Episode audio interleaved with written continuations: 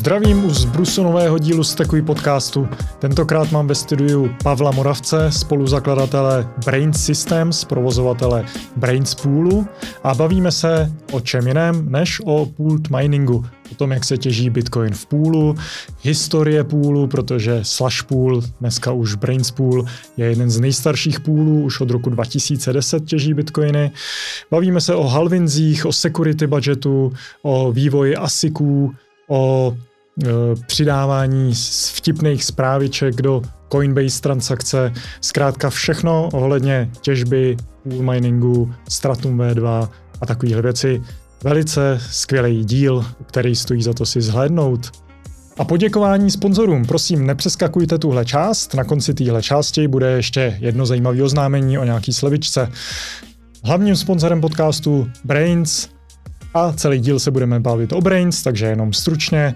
brains7i.com, všechno, co chcete vědět o těžbě, Brains Insight, data ohledně bitcoinové těžby, Brains Publishing, knížky o bitcoinu, jako je moje Bitcoin peníze, Bitcoin od Luka peněz od státu, kterou najdete třeba v mém e-shopu stekuj.cz e-shop. Sponsorem podcastu je taky firma Trezor, trezor.io, hardwareové peněženky, Trezor Model 1, Trezor Model T s dotykovým displejem Shamir backupem. Zkrátka, pokud chcete mít svůj Bitcoin v bezpečí, používejte hardwareovou peněženku Trezor, trezor.io. Třetím sponzorem podcastu je Ekofarma Arnultovice a nebo biomasíčko.cz. Pokud si na e-shopu biomasíčko.cz nakoupíte více masa, dostanete fešní ponožky. S promokódem STEKUJ dostanete 10% slevu na první závoz, protože Ekofarma Arnultovice vám zaváží maso přímo až k vašim dveřím, 20 dní vyzrálé maso v biokvalitě. Já ho mám velice rád, vy ho budete mít rádi taky biomasíčko.cz, promokód stekuj na 10% slevu. A ještě speciální oznámení. Příští červen se v Praze koná BTC Prague. Největší bitcoinová konference v Evropě očekáváno je asi 10 tisíc lidí a desítky zahraničních speakerů, jako je Stefan Livera, Adam Beck, Giacomo Zucco. Takže určitě stojí za to se o tady té akci dozvědět více. Pod videem naleznete promokód na 5% slevu, affiliate link takže si můžeme vzájemně vypomoct. Podívejte se na BTC Prague, kupte si lístky, lístky včas, ještě se speciální 5% slevou. Díky a teďka už jdeme na díl s Pavlem Moravcem. Ahoj, ahoj, vítám u dalšího dílu Stekuj podcastu, tentokrát je tady se mnou Pavel Moravec, spoluzakladatel Brains. Brains asi nemusím moc představovat, provozovatele dříve Slashpoolu, dneska Brainspoolu, všechno, co chcete vědět o bitcoinové těžbě. Ahoj Pavle. Ahoj, díky za pozvání, ahoj všem. Díky, že jsi dorazil. Už uh, mám docela slušnou sbírku braincáků. Měl jsem Honzu Čapka, měl jsem Kristiána, teďka mám tebe, někdy snad budu mít i Jáchyma. Uh, Mám od uh, kluku z Brains uh, notičky, na co se tě ptát. Skvělý. S nějakým easter eggem, doufám. Takže uh, prej ty rozumíš jako tomu půlu a tomu pooled miningu. No, doufám, že jo, no. Nějakou tak... chvíli. Bylo by dost hloupý po tolika letech uh, strávených s tím, uh, s tou technologií a stekem, kdybych uh, nerozuměl, no.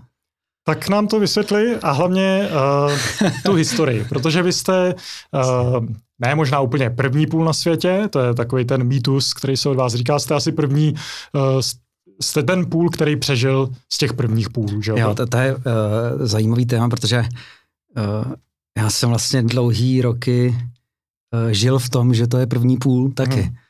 A, a, ale protože jsme se vlastně k, k slash poolu v té době uh, s Honzou přichomejtli až v roce 2013 na začátku, hmm. tak uh, část té historie uh, půlu není něco, co já bych zažil Eh, na vlastní kůži, takže i, i, i pro mě to vlastně pak byla trošičku novinka, že uh, ten, ta úplně přesná, uh, nebo ten přesný začátek, kdo byl jako první půl, uh, není naprosto jako striktně jasný.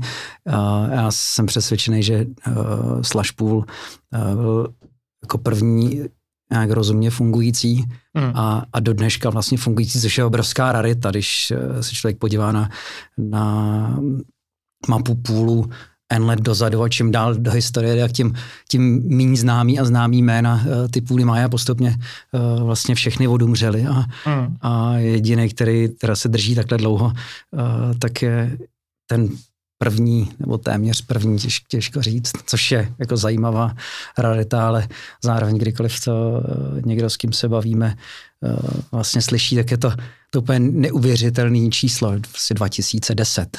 Aha. V tomhle tam prostoru je to prostě pravěk, oh, jako to... obrovský. A, tak já nemám potíž s tím, když někdo říká nejstarší, no to prakticky nejstarší asi. Jo. A tak vy jste to teda, uh, vy jste se s Honzou uh, začali věnovat půlu v roce 2013, si říkal. Přesně tak. A v té době už uh, byly asiky. Já si myslím, že jo. A byla to taková, zaj, takový zajímavý období, kdy a ono je to deset let zpátky skoro, no. tak já budu muset trochu trochu pátrat, ono to člověku splývá, ale já si pamatuju si na, na uh, těžení na grafických kartách, na uh, příchod FPGA Minderů, mm-hmm. uh, což je vlastně mezistupeň uh, potom před ASICama. Uh, pro někoho, kdo, kdo neví, uh, FPGA jsou programovatelný, uh, programovatelný hardware, kdy, kdy vy si nahrajete kódem uh, do toho zařízení jak, by, jak byste chtěli, aby vypadal uh, váš čip, kde by ten čip byl uh, vyloženě jako custom made. Uh-huh. A, ale ta, ta, ten trik je, že Uh, že vlastně ta logika, která by jinak byla v silikonu, tak se dá nahrát do nějakých programovatelných uh, bloků v, v tom FPGA a ten hardware potom uh, počítá tu úlohu nebo dělá přesně to, uh, co by dělal ten, ten uh, kompletní silikon. Mm-hmm. A je to vlastně technologie, která se hodně používá v místech, kde je potřeba velmi hrubý výkon, eh, že ta to jako hardwareová akcelerace prakticky, ale s tím, že není eh, jako rozpočtově nebo časově jako úplně dobrý nápad dělat custom silicon, že to mm-hmm. samozřejmě je technologicky, finančně, časově výrazně dražší. FPGAčka se používají běžně jako testovací, testovací target pro dělání čipů, že si to nejdřív vlastně uděláte ten čip jako na půl uh, v FPGA, dá se, dá se vlastně uh, tímhle způsobem testovat, že ten, ten design dělá to, co má, byť je to třeba jako pořád uh, jako méně efektivní, co, se, hmm.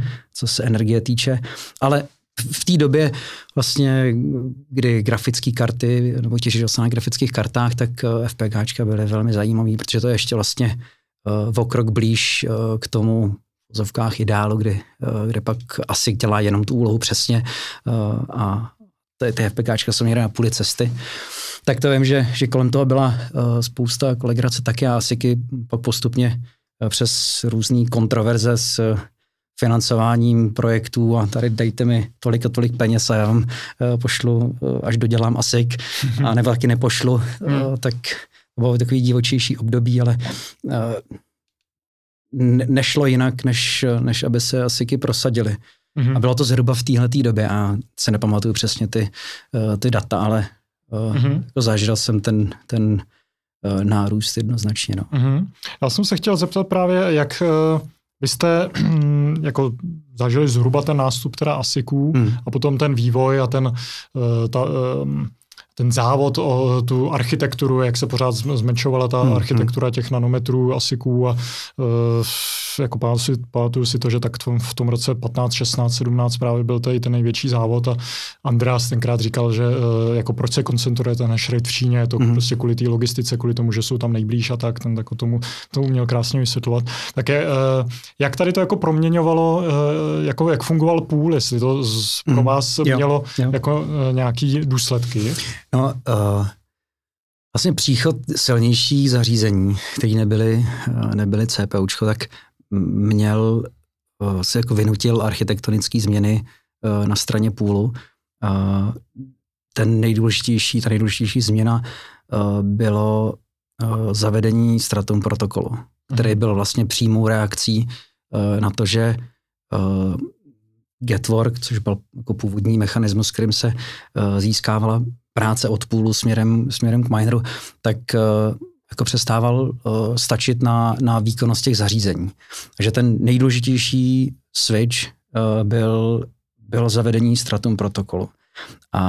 vlastně v momentě, kdy člověk udělá tuhle tu změnu, tak potom uh, je vlastně skoro jedno, jak silný zařízení na druhé straně je. Jo, ten, hmm. ten protokol má v sobě mechanismus, uh, kterým uh, server dokáže uh, korigovat, jaký množství práce uh, ten uh, miner posílá. Takže ovlivňuje nebo řídí si množství té komunikace, který po, po síti směrem k tomu zařízení jde a děje se to uh, na principu vlastně takový jako těžení malých mini bloků, mm-hmm. který mají vlastní difficulty.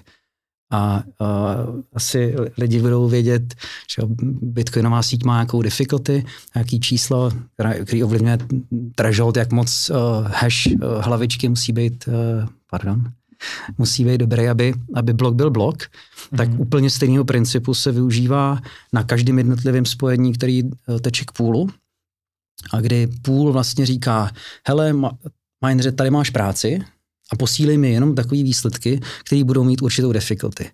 Takže kdybych mu zadal práci z difficulty sítě, tak vlastně posílej mi zpátky jenom výsledky, které jsou uh, plnohodnotný blok.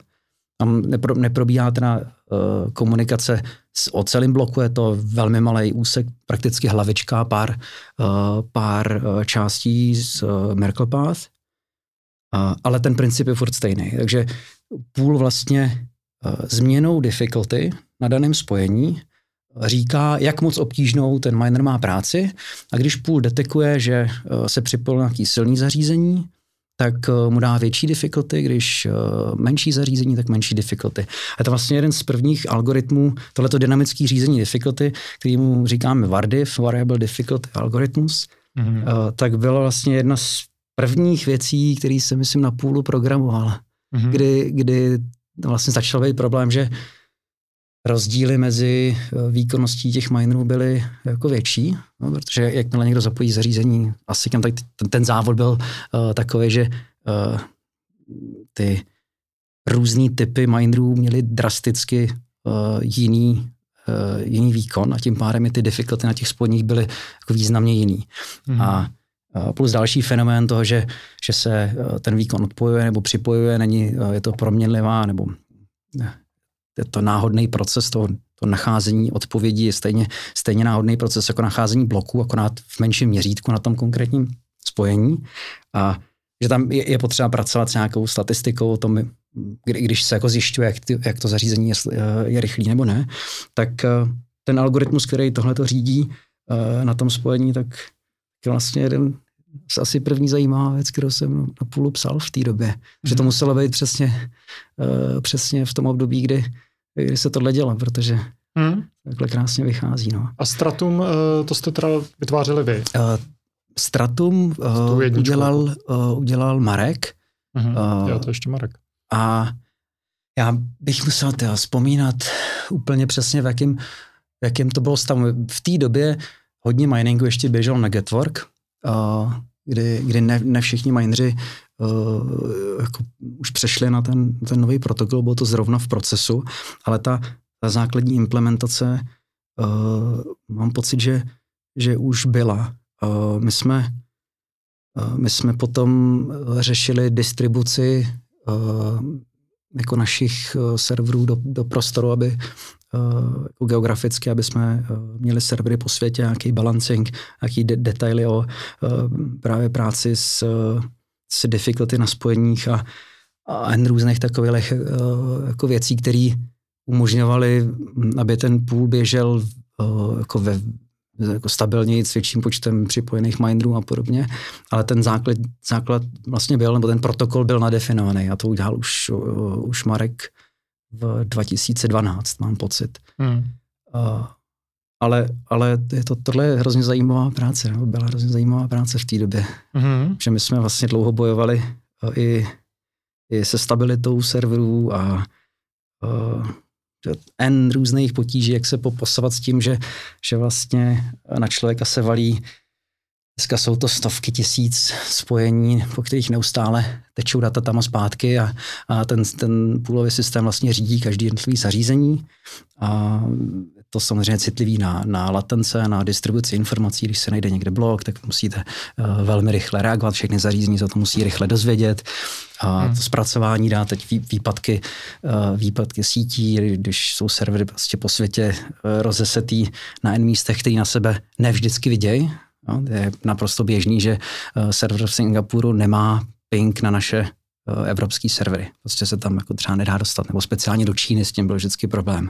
Hmm. Ale ten mining musí pořád běžet. Takže synchronizace dát a čekání na to, že uh, mám všechny data, nemám všechny data, můžu už počítat třeba odměny, no, když hmm. s těmi uh, těží někdo na serveru, který se nedostane, uh, nedostane zrovna k našim serverům, protože nějaký propoje uh, v internetu nefungují, jak by měly tak samozřejmě ne, člověk nemůže počítat eh, odměny, protože by zapomněl na, eh, na práci někoho, kdo ji odevzdal v Číně. A, mm-hmm. a, takže tyhle, tyhle ty problémy uh, jako byly v počátku, v počátcích půlu uh, jako na denní pořádku. No pak se ta situace uh, ustabilizovala, když člověk uh, jako ten technologický stack a, a, a tyhle ty věci vyřeší do nějaké kvality, tak pak je to samozřejmě hezký se na to koukat, že no, tak vypad server, tak se to nějak jako synchronizuje a, a v mhm. pohodě.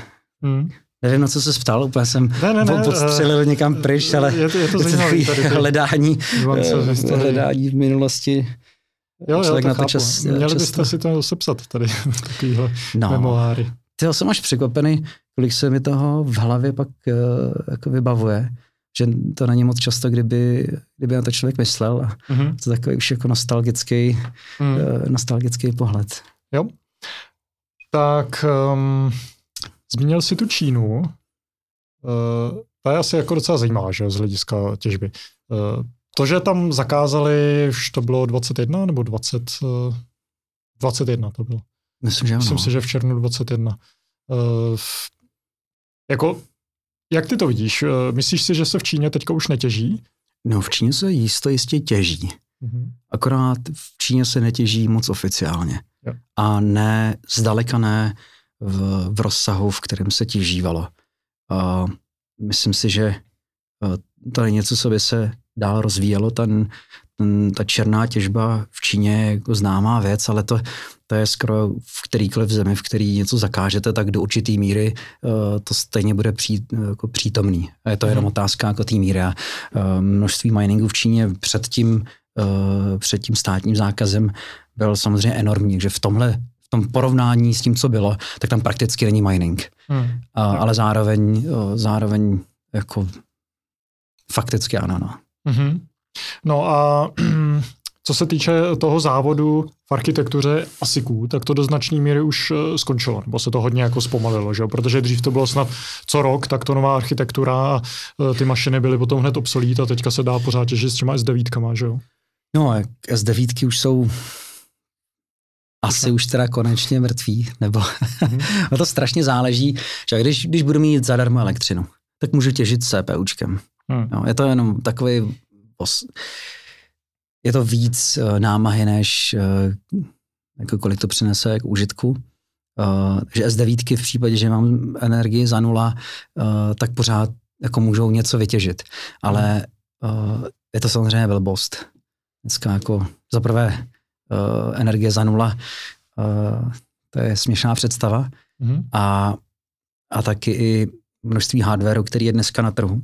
Hlavně kvůli jako situaci s rostoucí cenama energií a, a relativně eh, nízkou cenou eh, bitcoinu, tak na, na trhu s hardwarem je prostě obrovské množství uh, zařízení, které jsou k dispozici za mm. vlastně hezké ceny a přestože uh, je dost míst, kam by se uh, ten hardware dal připojit, ty hostingové místa uh, jsou nebo jsou nenaplněný, tak přesto, přesto ten hardware k dispozici je. Ta mm-hmm. situace zrovna dneska, v úzovkách dneska, jako v tomhle období, co se miningu týče, tak jako není moc růžová. No. Ta ekonomická, uh, ty ekonomické rovnice moc nevycházejí.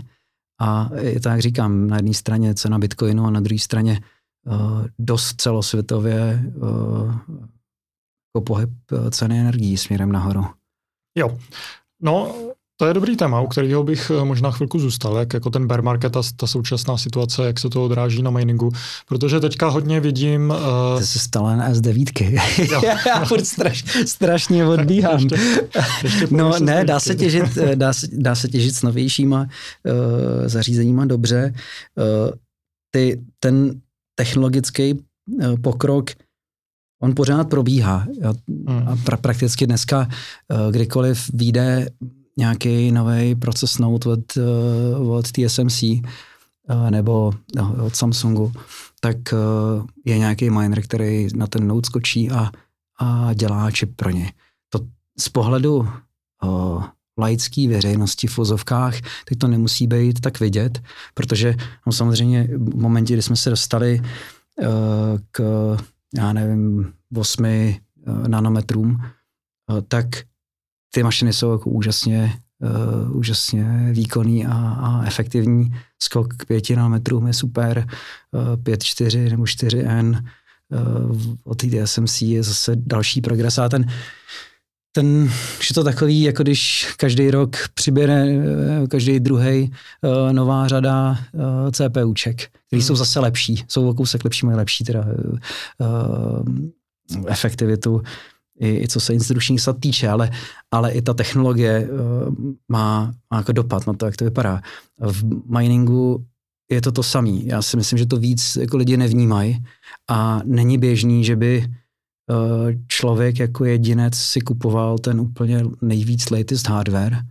Uh, není to tak, jako že si vleze na Amazon a koupí si S9 uh, hmm. nebo na, na e-shopu, není to zdaleka tak, tak běžný ty uh, ty zařízení putují typicky uh, přes jako velký preordry k, k velkým hráčům. Mm. A takže ono to je z části jenom jako takový klam, že, že se to neděje, ale uh, třeba Bitmain uh, má jako co uh, procesnout, tak to, uh, to, to čipy, takže kdykoliv je něco k dispozici, tak, uh, tak, se tam, tak se tam tlačí. Procesnout je co? To je uh, ty, ty nanometry.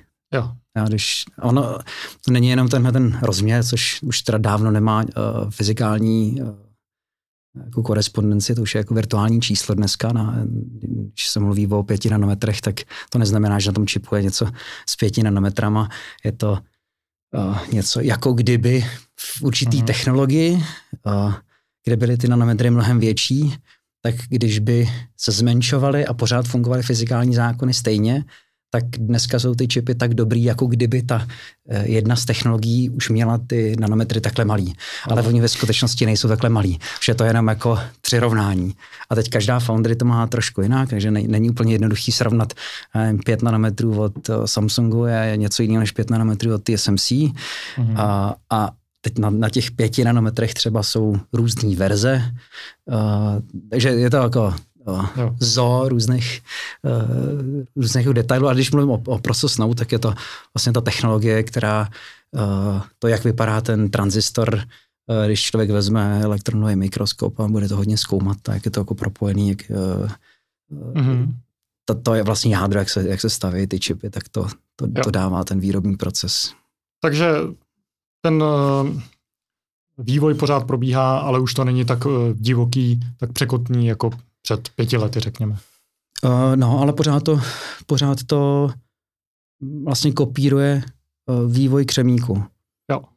Jako prostě obecně, co je jako v telefonech, co je v počítačích, jo. tak jo. ty asiky jako uh, jsou takhle. Dneska, že jo, Apple začíná mluvit o uh, třech nanometrech u TSMC, což je proces, který uh, není běžně dostupný, uh, takže ty nový úplně nejvíc latest and greatest, který, eh, jako čipy, který dneska jdou ven, tak jsou na, na čtyřech nanometrech eh, TSMC, což jsou ty uh, velký, uh, velký firmy, o, o kterých každý zná, nebo který každý zná.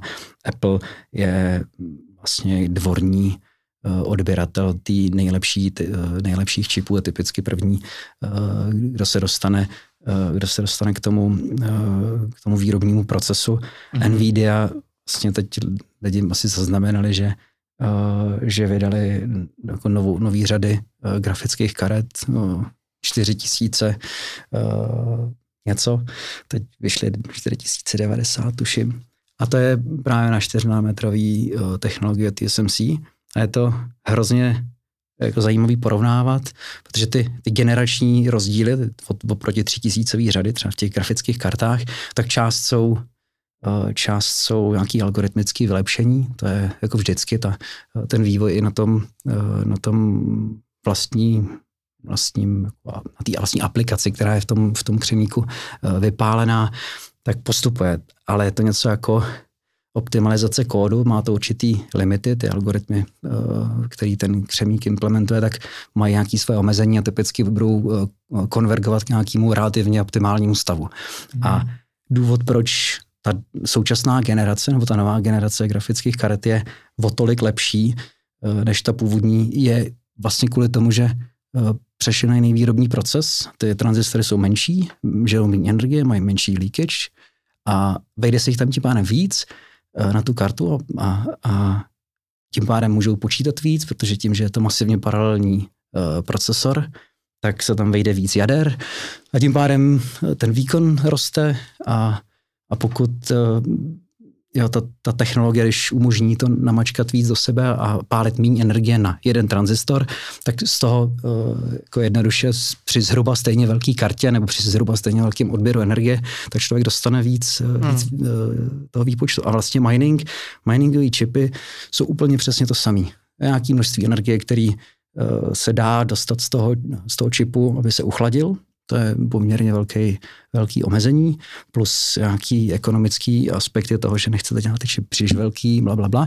Ale ta, ta, ta, to množství energie, který se dá uchladit, jak je uh, relativně, uh, relativně dobrý uh, nebo velký omezení.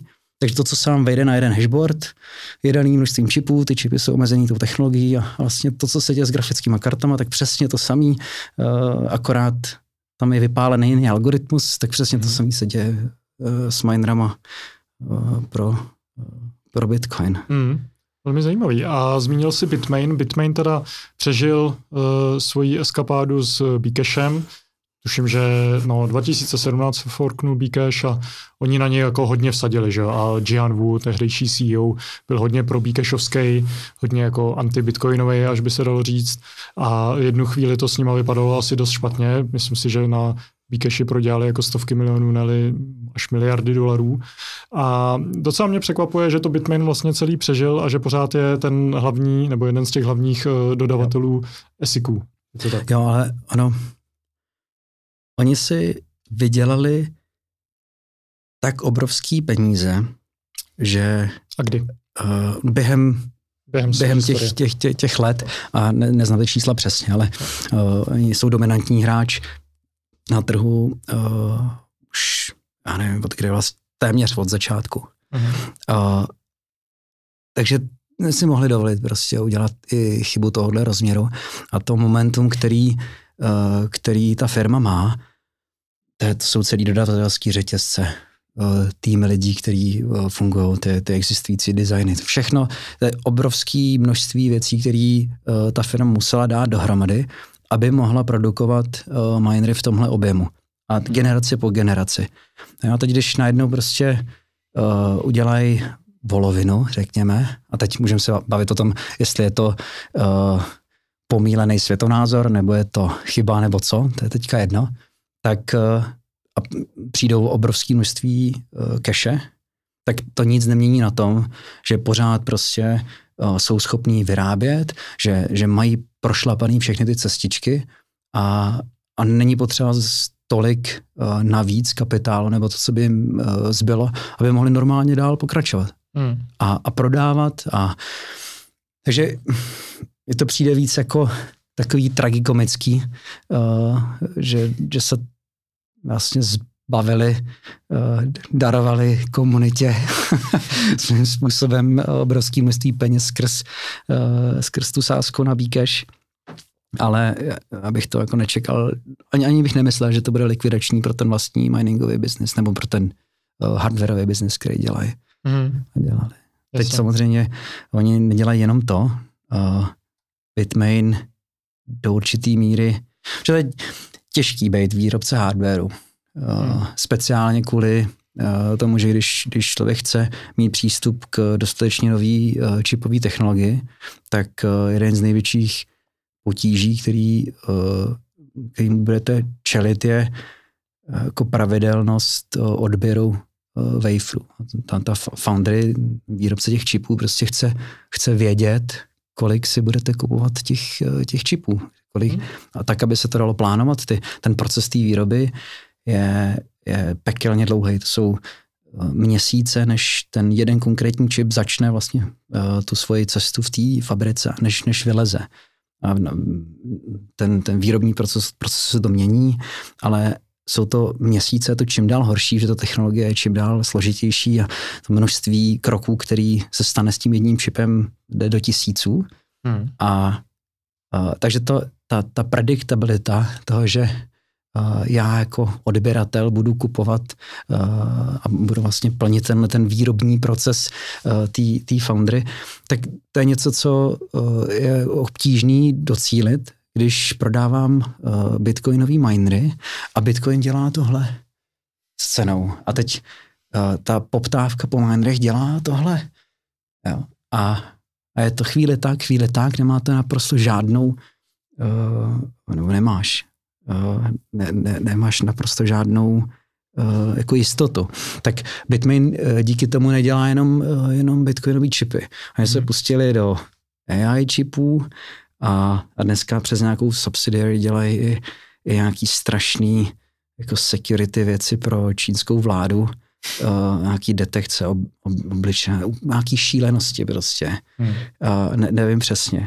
A, a z části je to jako jiný business stream a z části je to, uh, že oni dokážou potom líp využít uh, ty místa, kde Eh, je poptávka, tak tam prostě sypou ty bitcoinové čipy a když hmm. není poptávka, tak tam sypou ty AI čipy. Hmm. A je to pro tu foundry je to skvělý biznis, protože mají mm, zákazníka, který jim dokáže něco víc garantovat, a, ale jde to prostě od, až od určitý velikosti a to, že mají uh, je ty postranní, uh, postranní biznesy k tomu, že oni už dávno nejsou Eh, jako jenom jako specializovaná firma na, na, na Bitcoin, což hmm. jim zjednodušuje uh, a zlepšuje tu pozici i v, i v bitcoinovém světě, jo. protože nejsou tak citliví uh, na, na povětrnostní podmínky na burze. Hmm, rozumím, rozumím. A ještě se pojďme trošku pověnovat uh, tomu aktuálnímu stavu. Tenkrát předtím jsem to nakousl trošku a vrátili jsme se ke zdevítkám, ale uh,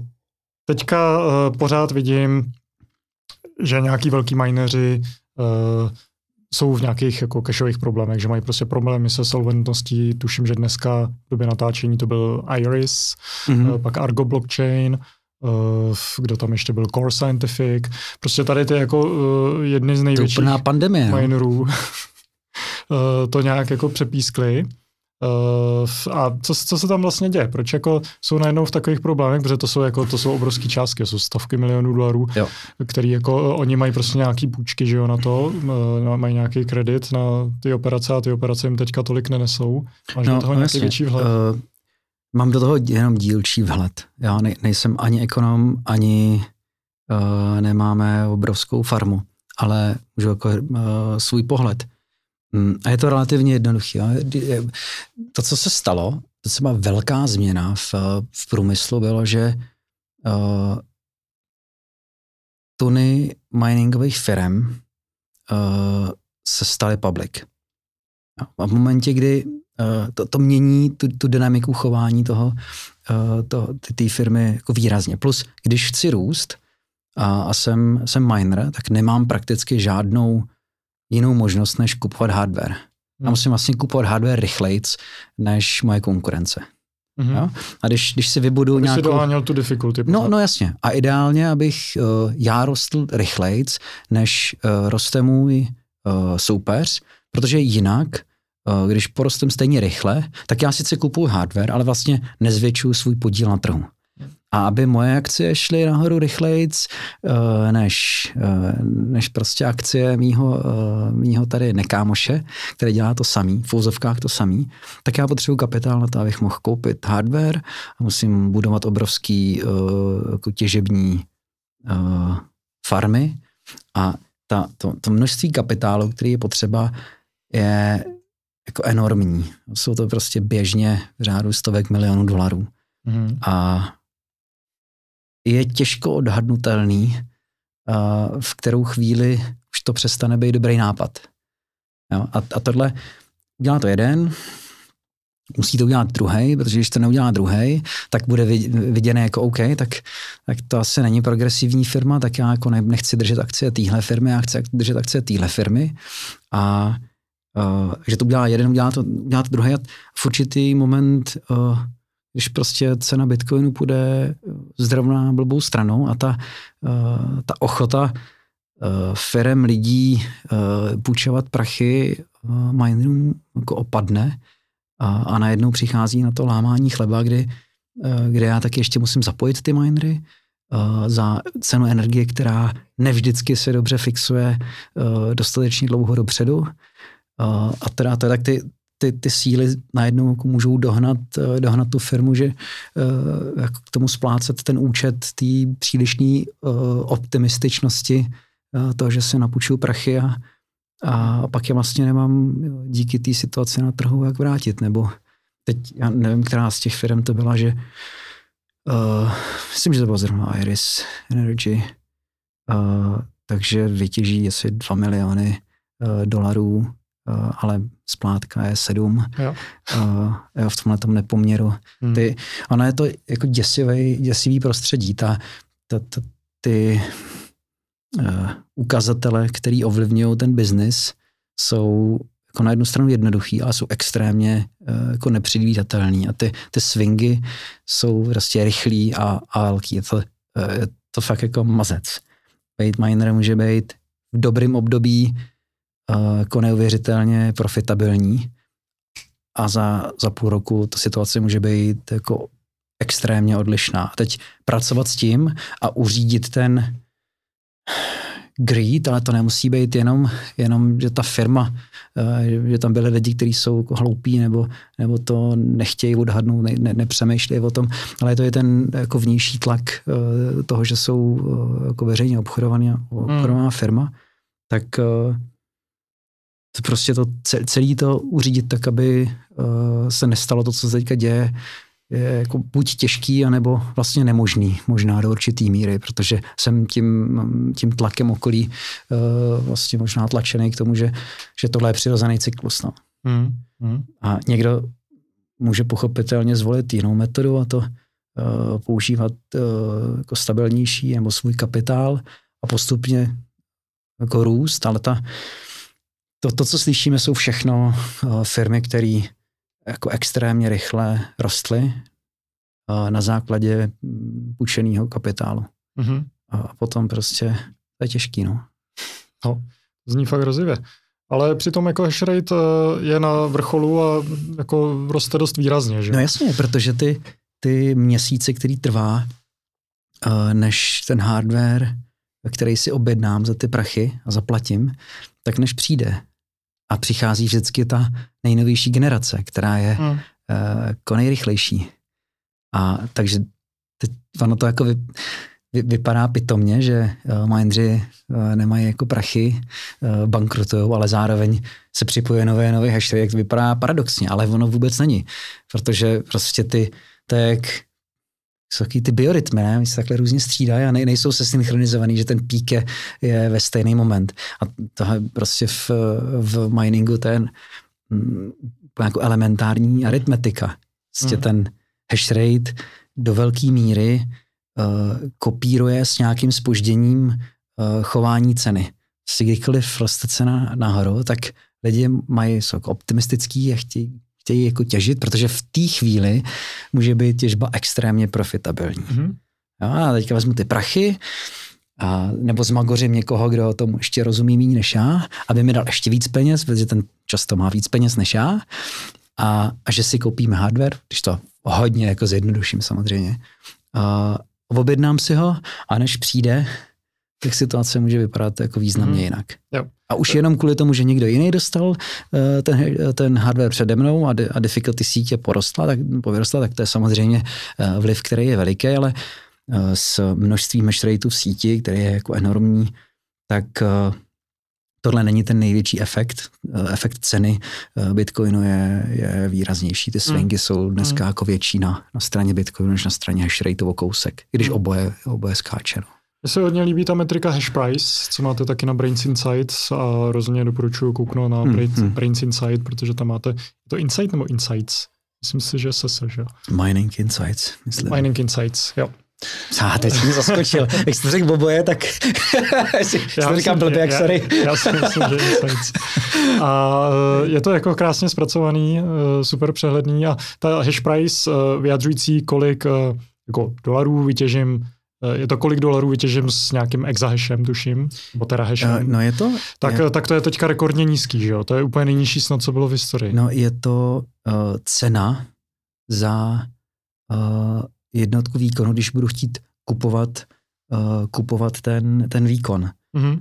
Takže dá se to použít třeba pro uh, porovnání ceny, uh, ceny různého hardwareu. Jo. Já mám prostě hard, hardware, který má 80 terahashů, něco má uh, uh, 100 terahashů, je různá cena, ale dá se na jednotku terahaše se dá říct, jako kolik musím zaplatit, aby, abych měl zařízení o tomhle nominálním výkonu. A mm-hmm. potom jsou ty, ty, ty sumy jako porovnatelné. A tohle se dá, dá sledovat v čase a je to jedna ze zajímavých metrik, kdy vlastně relativně srovnatelný zařízení, nějaký normovaný, uh, tak jak se vyvíjí jeho, jeho cena, což velmi uh, hezky koresponduje uh, se situací na trhu jako obecně, s, jako s Bitcoinem. A je to ještě komplikovanější o uh, ten rozměr, že ne všechny zařízení mají stejnou efektivitu, takže uh, běžet zařízení s nominálním výkonem stejným bude hodně jiný, pokud musím zaplatit dvakrát tolik za elektřinu, mm-hmm. tak to je něco, s čím člověk musí počítat. Ale přesto ty teráše za, teda dolary za, za teráše jsou jako velmi užitečná uh, jako proxymetrika k tomu, jak, jak srovnávat věci, které jinak uh, jde srovnávat těžko. No. Uh-huh, uh-huh. Jo, super. Zůstaňme ještě u půlu. A zajímá mě, dostal jsem tady do notiček uh, pool reward system, že jsou vlastně dva způsoby, jak odměňovat ty jednotlivé těžaře. Uh-huh. Je to score, který vy prej děláte jako jediní, a PPS, který je dneska standard jako u většiny ostatních půlů. Tak no. mi vysvětli prosím tě, jaký je rozdíl mezi score a PPS reward systému. to je strašně vtipný, jak, jak uh, je to tak uh, jiný téma, že musíš si přečíst notičky, viď? protože je to je, je, je mimo slovník v každý, v každý, v každý Jako těžař nejsem no, jasný, no, jasný, a těžba jasný. je uh, prostě úplně jako separátní rabbit hole, jako že prostě jo, máš jako jo, bitcoin jo, jo. a pak máš prostě těžbu, jako, která je fakt jako, je to takový jako, je to jako základ všeho, ale uh, je to taková černá skřínka jako pro hodně Já to lidí, si myslím. Plně jako tomu jako rozumím, jen, jenom, jenom je to úsměvný, že, že vlastně i Eh, relativně elementární věci, když, když člověk prostě žije v té v tý svý bublině, že jo, tak relativně elementární věci uh, pro někoho jiného už můžou být uh, jako řekněme limit toho, co, co tak jako běžně rozeznává nebo chápe, úplně přirozeně. Jo? Když se budeme bavit o jakýmkoliv jiným tématu v Bitcoinu, tak uh, já budu tak jako poslouchat a mm-hmm. jasně člověk si dělá přehled v každý, každém tom aspektu nějak do určitý hloubky, ale No je to zajímavé, že se to uh, jako specializuje podobně jako dřív se ti prostě specializovala třeba uh, matematika nebo fyzika, Jasně, no. že jako když jsi byl Newton, tak jsi jako věděl všechno o fyzice, ale o 200 let později už jako jsi specializovaný na hodně no, jako no. zvláštní uh, odvětví je. fyziky. Jasně, tak před, před deseti lety asi byli lidi, co jako znali všechno o Bitcoinu, protože to bylo docela úzký a teďka už jako máš hodně specializovaný lidi prostě na Lightning, na peněženky, jo, hardwareové peněženky, uh, na mining. Takže... Jo, když se vezmeš množství lidí, kteří věnují upřímný zájem nějakému tématu, tak přirozeně budeš čekat, že nezůstanou na místě jo, hmm. s tím svým porozuměním tomu tématu, nebo uh, budeš čekat nějaký progres, něco se prostě bude dít, uh, když má člověk uh, jako přirozený zájem o něco, tak, to, tak, to, tak je to nevyhnutelný. Že? A těch lidí, kteří jsou fascinovaní bitcoinem a věcma, kolem něj je tolik a věnují tomu tolik času, že prostě přirozeně se ty věci budou v fozovkách komplikovat a, hmm. a, a ta specializace je nevyhnutelná, takže to, to chápu. Ale zpátky k té otázce, uh, těch uh, odměňovacích systémů je celá řada. Historicky se jako experimentovalo s různýma. Já si pamatuju, jak v době, kdy, kdy na půlu se přecházelo na uh, scoring systém, tak to byla vlastně novinka, protože předtím tam byl, uh, ještě něco, čemu se říkalo proporcionální uh, systém, který je vlastně hrozně jednoduchý. A je to tak, že když mezi dvouma blokama, který se natěžejí od posledního bloku, kolik jednotek práce odevzdáš, to je váha tvoje pro, pro to řezání toho bitcoinového bloku, který ten půl prostě rozděluje, když ho najde. Mm. Takže když odevzdal dvakrát tolik práce, tak dostaneš dvakrát takovou odměnu než někdo jiný, kdo, uh, kdo odevzdal prostě polovinu práce než ty. Mm. Což zní jako naprosto logický uh, systém, který je fair. Jo? Třikrát tolik práce, třikrát větší odměna. Mm. Jo? No. A elementární Jsem zvědavý na ten háček. A je to, je to něco, co prostě nefunguje. A teď ta, ta pointa je, že uh, ty nemůžeš, uh, když se podíváš na uh, reálný příspěvek uh, těch uh, jako starší práce k, na, na, na najdutí toho bloku, tak uh, ta hodnota odevzdaný práce, třeba řekněme, teď se najde, najde blok v tenhle ten moment, tak hodnota práce hodinu starý uh, nemůže být stejná, protože vzdálenosti mezi blokama nejsou stejný a hmm. uh, i množství práce na každém tom bloku je jiný. Takže příklad, když, když najdu blok za 10 minut na tom půlu, prostě budu na, na půl uh, mít štěstí a najdu prostě ho hned, hned za 10 minut, tak množství té uh, práce, která se udělala, bude x. Když se najde za 20 minut, tak to bude 2x. Mm-hmm. Takže hodnota toho jednoho shareu, který já jsem odevzdal, ty účetní jednotky, který jsem odevzdal v bloku, který uh, byl nalezený za 10 minut, tak má vlastně dvakrát větší hodnotu. Hmm. Ta samá práce, dvakrát větší hodnotu, než v případě, kdy se nejde za dvojnásobek času. Což na stejný difficulty vlastně nedává smysl. A vede to k tomu, že uh, když se najde na půlu nový blok a má takovýhle systém, tak se ti vyplatí začít těžit, protože když se brzo najde nový blok, tak ta tvoje práce má vysokou hodnotu, bude víc odměněná.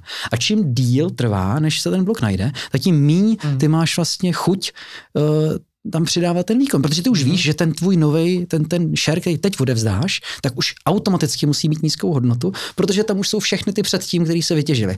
Mm. To je možná nejjednodušší to říct, říct tímhle způsobem. Jo. A už jsem o proportional uh, systému nemluvil sedm let možná 8. takže ten eh, efekt, který mu to vede, takzvaný hopping, kdy kdykoliv se najde blok, tak to přitáhne hash rate, protože to je ten, ta, to cený období a hmm. postupně zase odchází. Jo, jo. A Super, Uh, scoring vlastně zavádí to, nebo zaved to, že uh, hodnota toho shareu exponenciálně klesá v čase. Jo? Ty, čím, uh, čím uh, starší uh, příspěvek té práce, takzvaný share, od nalezení bloku je, tím exponenciálně méně hodnotný je.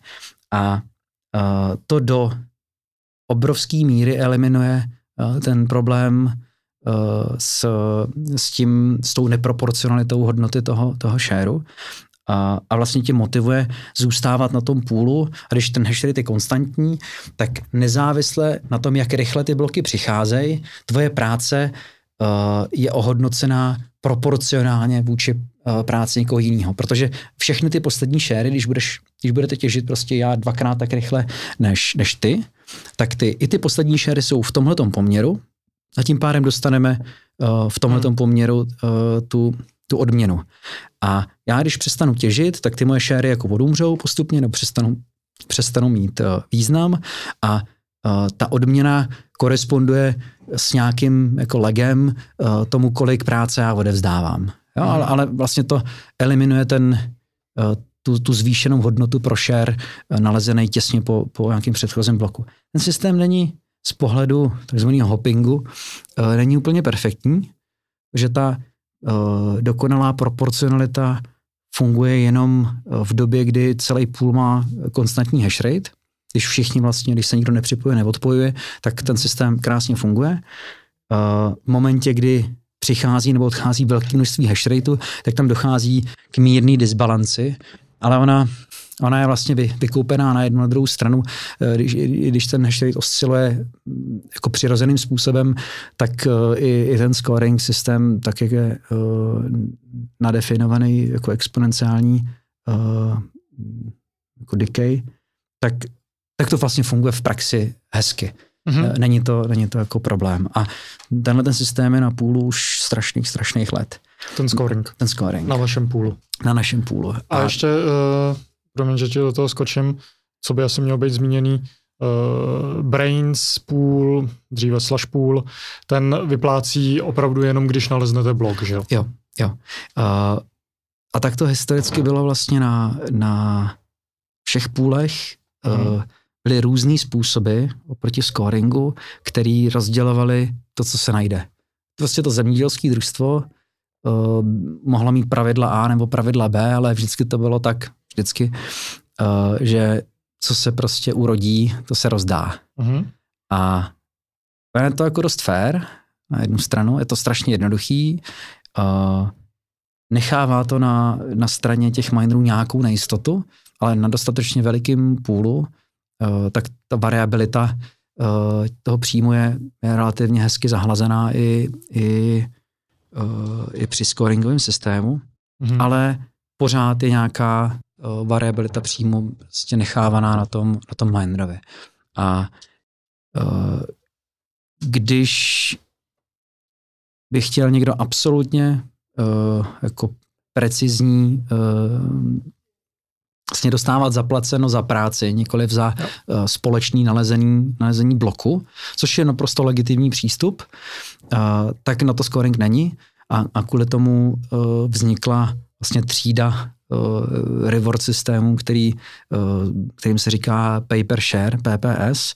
Uh, není to znovu jeden systém, jejich co si vybavu za historii, čtyři, pět různých, liší se v nuancích typu, jestli se tam započítávají transakce, nebo ta hodnota bloku, která není není daná uh, tím rewardem pro minery, ale, mm. uh, ale transakcemi s, nebo transaction fees, mm. jestli se rozdělují nebo, nebo ne, jakým způsobem.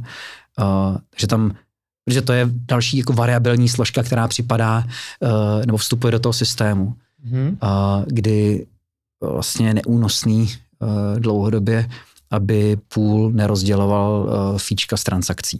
A, a v momentě, kdy, eh, kdy najednou to má dělat, ale ta složka je velmi variabilní a ne, ne, nezávisí na tom půlu, závisí na uživatelích Bitcoinu, eh, tak ty systémy se s tím nějak museli popasovat. Proto je to rodina, eh, rodina těch reward systémů, ne vlastně jeden konkrétní, protože tyhle ty nuance jako třeba tohle jdou, jdou vyřešit různým způsobem. Ale ta, ten princip je, je o tom, že ty mi pošleš vý, výsledek toho výpočtu, ty mi pošleš důkaz, že, že hashuješ to, co já ti říkám a, já ti udělám čárku a ta čárka má konkrétní hodnotu a já ti pošlu tolik peněz, kolik uh, ty mi pošleš výsledku, kolik čárek jsem udělal. Uh-huh. A z tohohle pohledu je to samozřejmě fantastický a uh, jakýkoliv miner, který uh, vlastně chce mít co největší uh, míru jistoty, kolik, uh, kolik si teda vydělá tím, že zapojí ty zařízení, tak to na ten systém mu to dává do, do velké míry mm-hmm. uh, jako dokonale.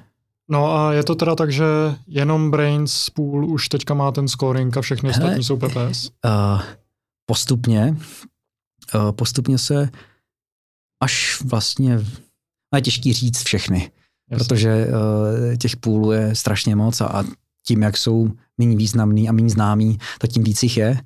Mm. A, ale nemáš jako šanci samozřejmě znát všechny, ani, ani uh, o to nejde.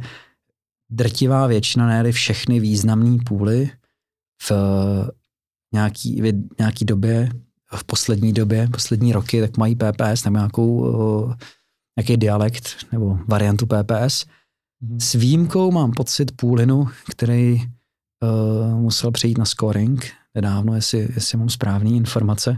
Mm-hmm. A to kvůli tomu, že ono to vypadá jako naprosto jednoznačná věc, ne? Tak to, to má obrovský výhody. Že? Tak děláš čárky, to vyplatíš a hotovo.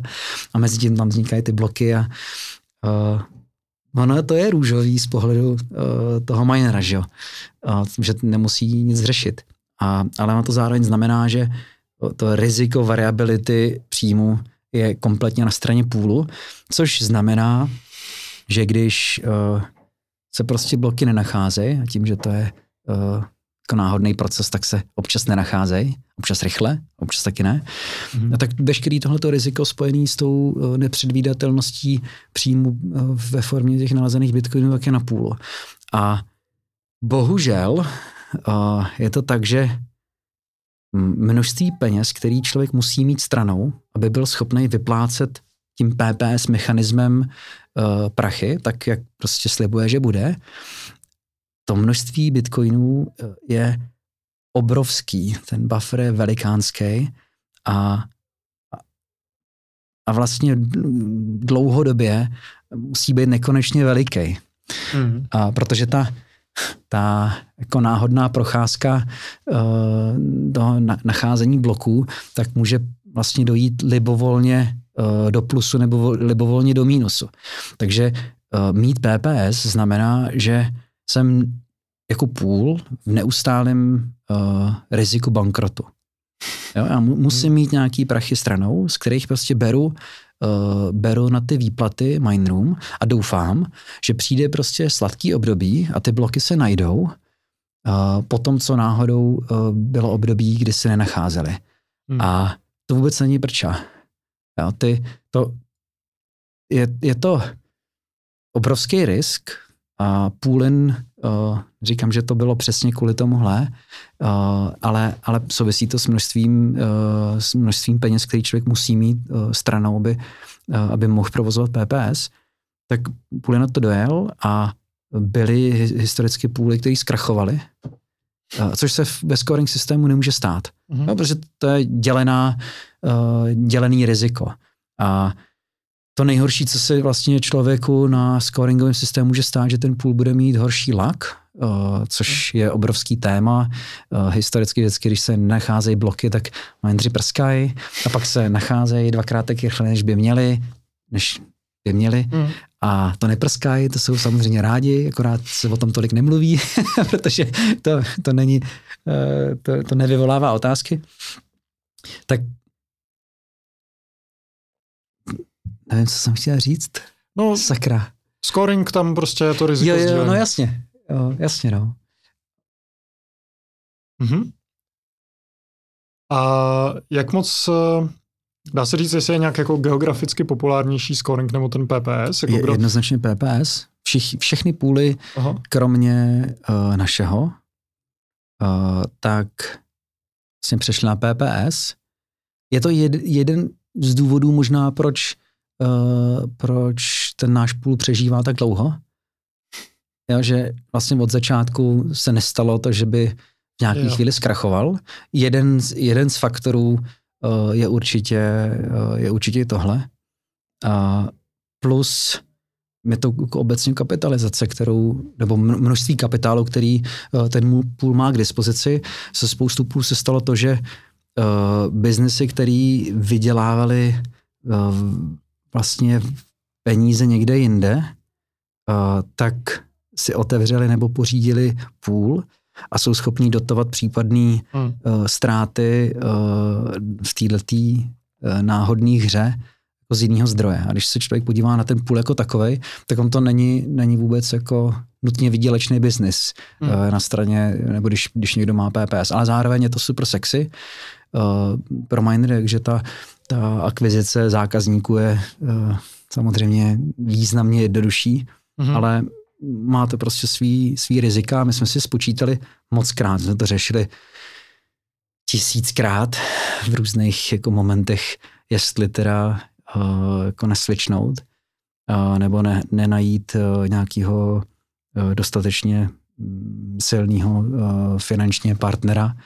uh, a najít nějaký zajímavý díl, který by umožňoval, že, uh, že bychom PP zavedli a, ale ty čísla jsou jako neúprostný, když se to někdo spočítá, tak, tak ta se v jednu chvíli spočítali třeba, že s nějakým budgetem jsme měli 10%, 15% šanci, že za rok zbankrotujeme. Jo? Když navýšíš hmm. ten kapitál nějak výrazně víc, tak se ti to zmenší třeba na 7 nebo hmm. na 5.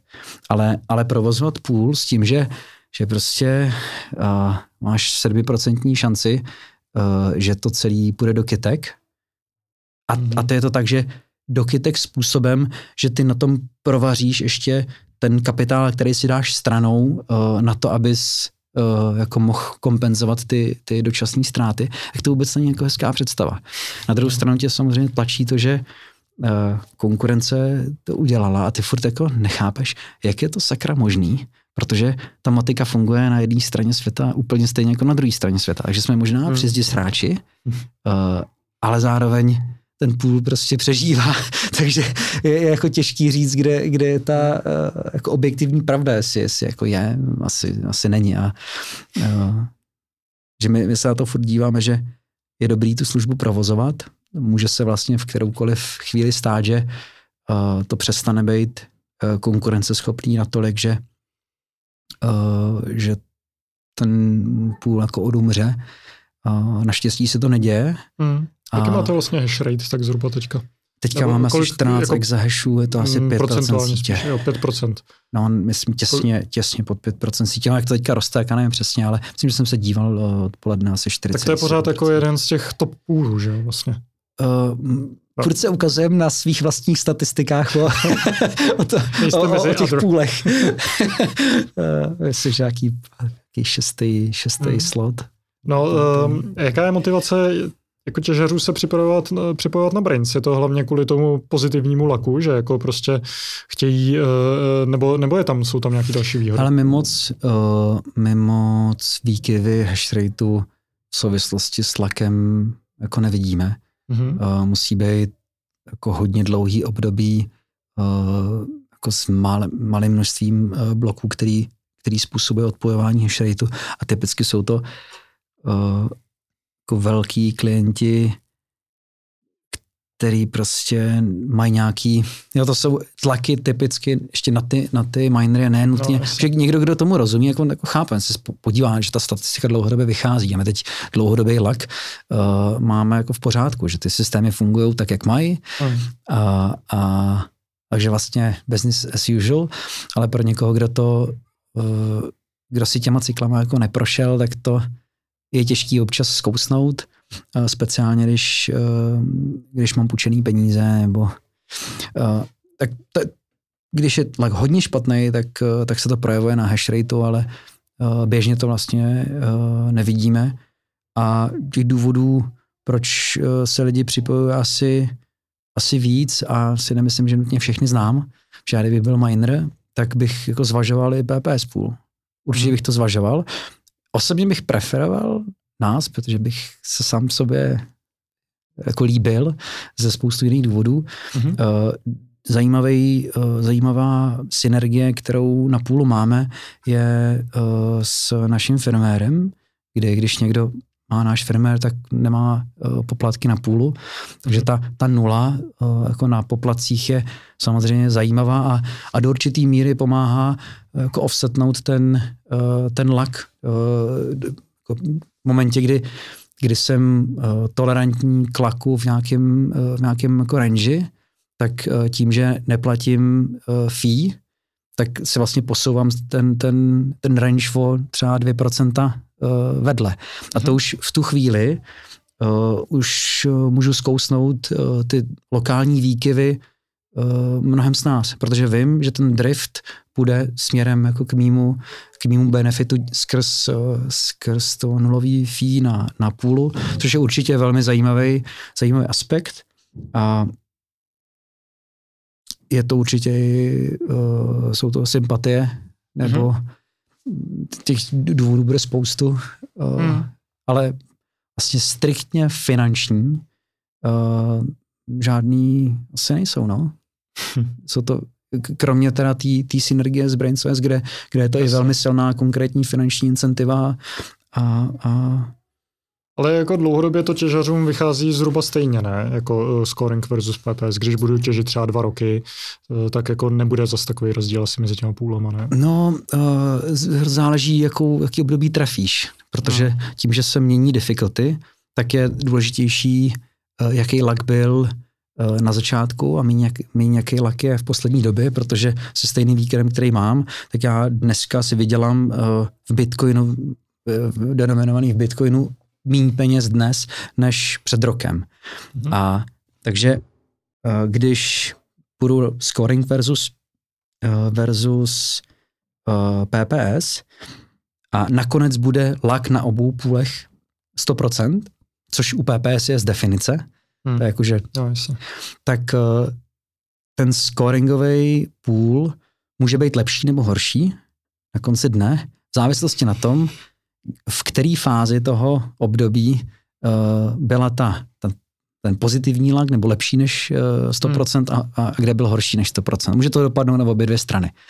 A, takže je to vlastně loterie, která je tam uh, přivedená tím, tím scoringovým půlem, přestože se mi to zprůměruje v nějaký období uh, do krásných 100%. Hmm. Takže my samozřejmě sledujeme ty dlouhodobí, uh, dlouhodobí ukazatele laku, ale, ale zároveň i i několik střednědobých, krátkodobých a kdykoliv, kdykoliv se nenacházejí bloky, tak vlastně přichází to uh, ta uh, jako vnitřní tyranie toho, kde můžeme mít chybu.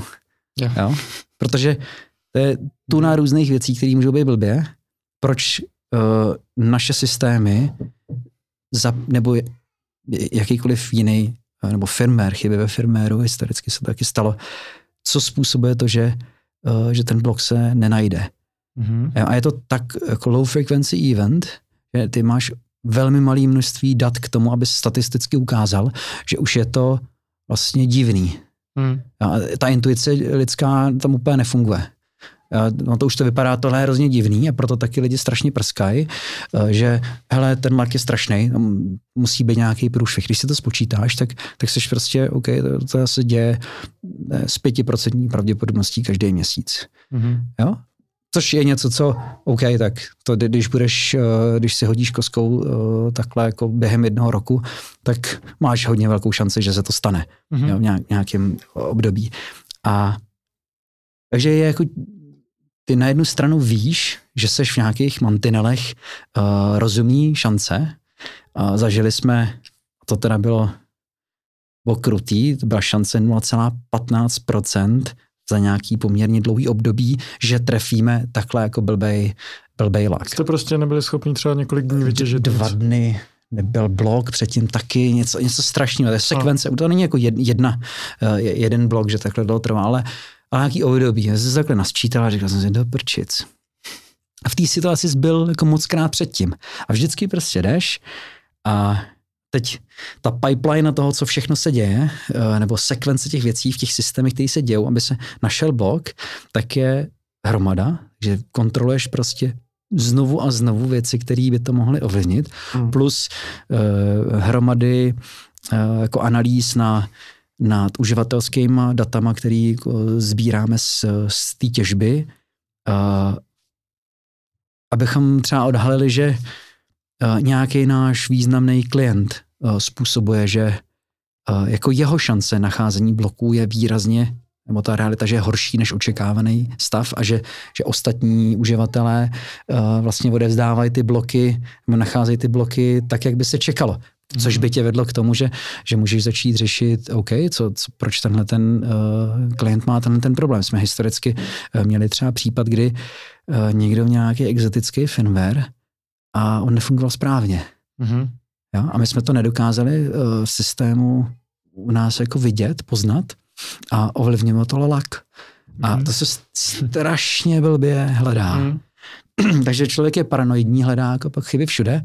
No a když to děláš dostatečně dlouho, hledáš tu chybu dostatečně dlouho, tak se to typicky zvrátí. Tak se najde pár bloků si řekne OK.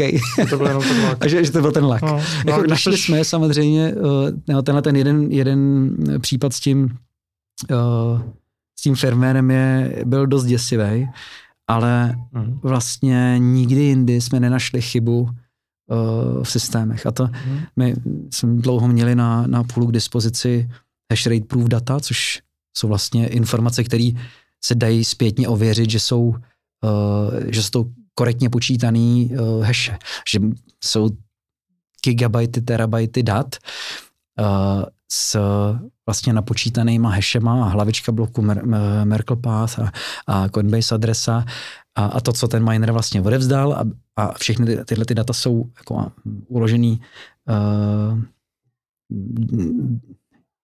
jak, či, jak se jmenuje ta? Či, ne No to je jedno, to je jedno. Uh, ne, nemáme k ním žádný IP adresy, ani hmm. jména, ani nic uh, takového a, a držíme uh, čistě ty kryptografické data, které jsou potřeba k tomu, aby se přepočítal uh. A dá se počítat, na jaký hladině uh, difficulty uh, ten share byl odevzdaný. Že ti z toho uh, vylezou třeba uh, jako histogramy toho, že jaká je šance, že někdo odevzdá uh, share s určitou difficulty.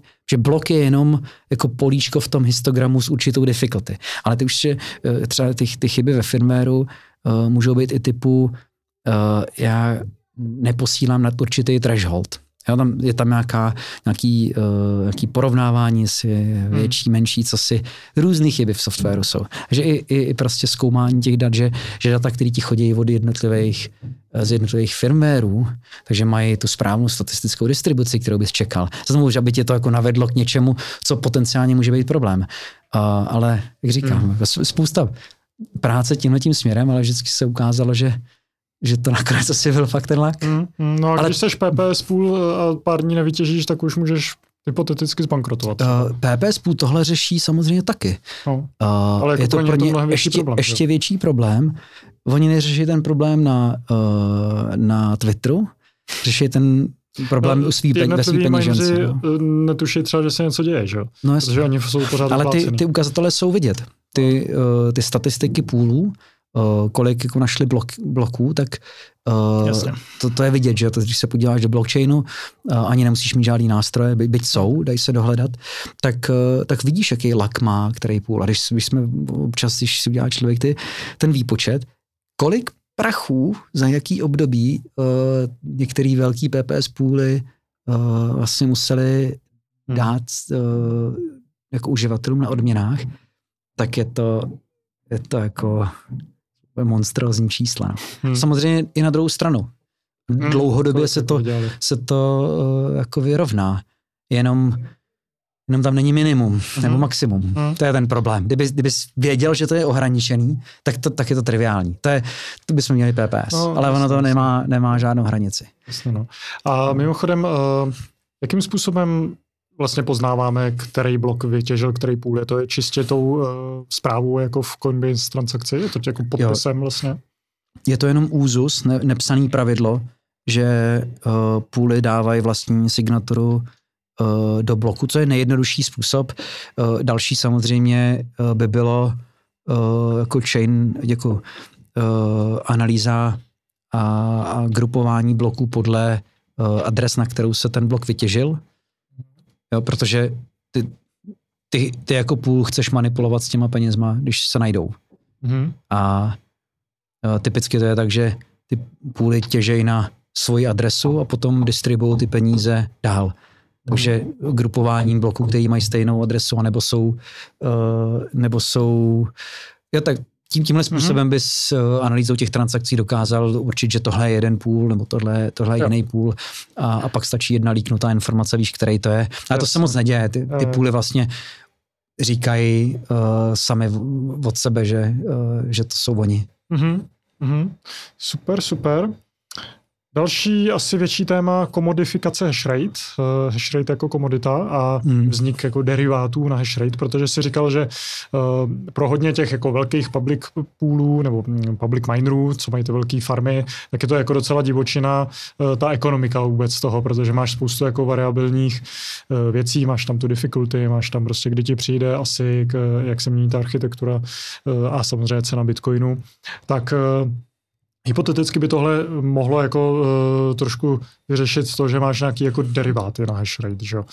Jasně, a ono to, hm, je to, tenhle ten problém uh, je adresovatelný uh, ze spoustu různých stran a ta, mm, ty deriváty přímo nad hashratem je jedna z nich, velmi přímé, přímá možnost, uh, nebo můžeš jít cestou jako práce uh, a hedžování se proti chování přímo bitcoinového kurzu.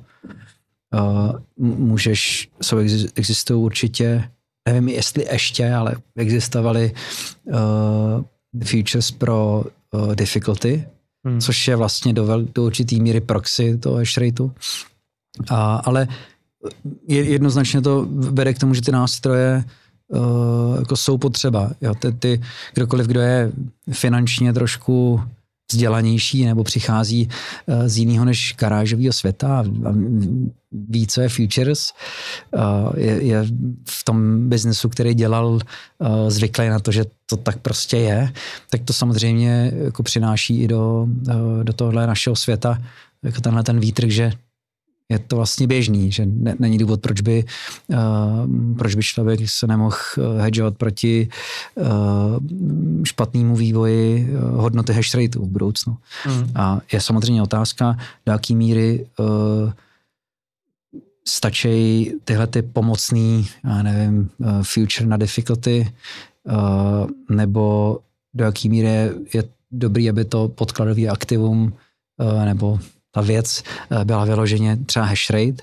ale je to ta, ta tendence obecně je, je silnější a silnější v čase k tomu chápat, uh, chápat hash rate jako komoditu a, a s tím spojený všechny uh, vlastně běžní operace, které se eh, s komoditama dělají, že si mm-hmm. kupuješ prostě eh, pšenici na příští rok a pak ji prodáš, a, ale nikdy ti pšenici nepřivezou, tak a někomu teda nakonec tu pšenici přivezou, mm-hmm. tak tohle to, tímhle tím směrem to dají i, i v případě hash rateu.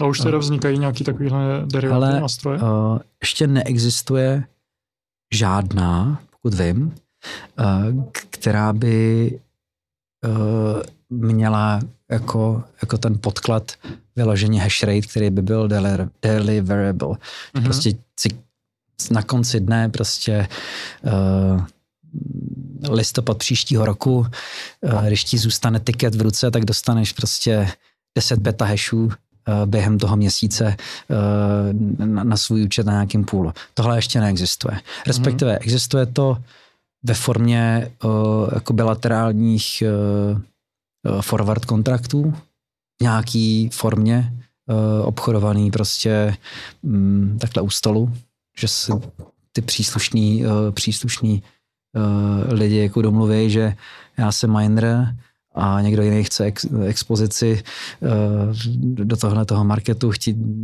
poklepou si rukou, když to jde docela, docela dobře, tak, tak miner má jako jistotu, že, že bude mít prachy a a někdo jiný na tom vydělá, protože je ochotný uh, riskovat, že uh, to může dopadnout hodně blbě, ale zároveň, když to půjde plus minus dobře, tak na tom něco vydělá mm. a, a miner si odnese absolutní jistotu. Tak do určitý míry jako OTC trading uh, hashrateových kontraktů funguje. Já nemám přesný data o tom, uh, jak, v jakém to je objemu. Uh, ani jsem to v poslední době neskoumal. Plus je občas těžký se k takové informaci dostat, že to hmm. není, uh, není to otevřená burza žádná zatím, která by tohle to umožňovala, ale je to zajímavý téma, protože ta, ta potřeba je dost evidentní, uh, jak velký trh to je a jestli existuje dost protistran k těm minerům a jaká by byla jejich motivace, jestli by dokázali uh, analyzovat ten trh natolik, aby si věřili, že je to pro ně profitabilní biznis nebo mhm. obchod. By někdo dokázal být trader na takovémhle trhu, tak uh, musí věřit, že chápe ty okolnosti líp než ten miner. Což je klidně možný, protože co si budeme povídat, obrovské množství hash je řízený lidma, který uh, začínali s garážovou firmou, hmm. dělali, vydělali na tom nějaký peníze, proinvestovali je zpátky do, do té farmy, ta farma se rozrostla, co si, pak přijdou samozřejmě do uh, lidi, kteří uh, jsou z jiného, uh, z jiného průmyslu, ale spousta hash rateů pořád je, je uh, jako ovlivňovaná nebo řízená lidma, kteří nejsou z finančního světa. mm-hmm. a nemají uh, tu, ten zvyk uh, jako analyzovat věci tak, jak když někdo posuzuje uh, na 50 stránkách, jestli tato akce je dobrý nápad nebo ne, že to mm. jako přeženu. Mm. Ale pro toho tradera na druhé straně by to byl jako denní chlebíček. Jo, by prostě musel chápat, že věci typu doručování uh, nového hash rateu ovlivňují tu věc. Jo? Takže uh, třeba problémy s uh, dodávkama jakých věcí v celém tom supply chainu pro výrobu minerů můžou mít efekt na spožděný nebo nespožděný dodávky, uh, dodávky uh, těch zařízení, což se propaguje do difficulty, a pokud držím hedge proti ceně Bitcoinu, tak ta difficulty je ten, ten faktor, který ovlivňuje, jak cený ten hash rate bude. Mm-hmm. A já, pokud mám ten insight dostatečně dobrý, tak jsem schopný tohle, tohle zobchodovat. Mm-hmm. Jo, ale když se na to budu soustředit, tak je to zajímavý, zajímavý trh. Uh, mindři typicky tenhle ten uh, pohled sami o sobě nemají a v ten, ten průmysl je tak bohatý, že možná to někdo dělá. Fajn, ale já prostě můžu být buď lepší, anebo, uh, nebo budu, budu ten obchod dělat s někým, kdo uh, tenhle ten uh, takhle detailní hled nemá. A je velká otázka, a to je vlastně ta jedna z těch klíčových otázek o životoschopnosti toho trhu, je jestli se na světě a kdy případně najde dost hráčů, kteří by měli, že to řeknu, koule na to, uh, dělat tu uh, protistranu těm minerům. Mm. A pak by to byla jako super, super hra. Mm. Já si myslím, že uh, takové entity na světě jsou.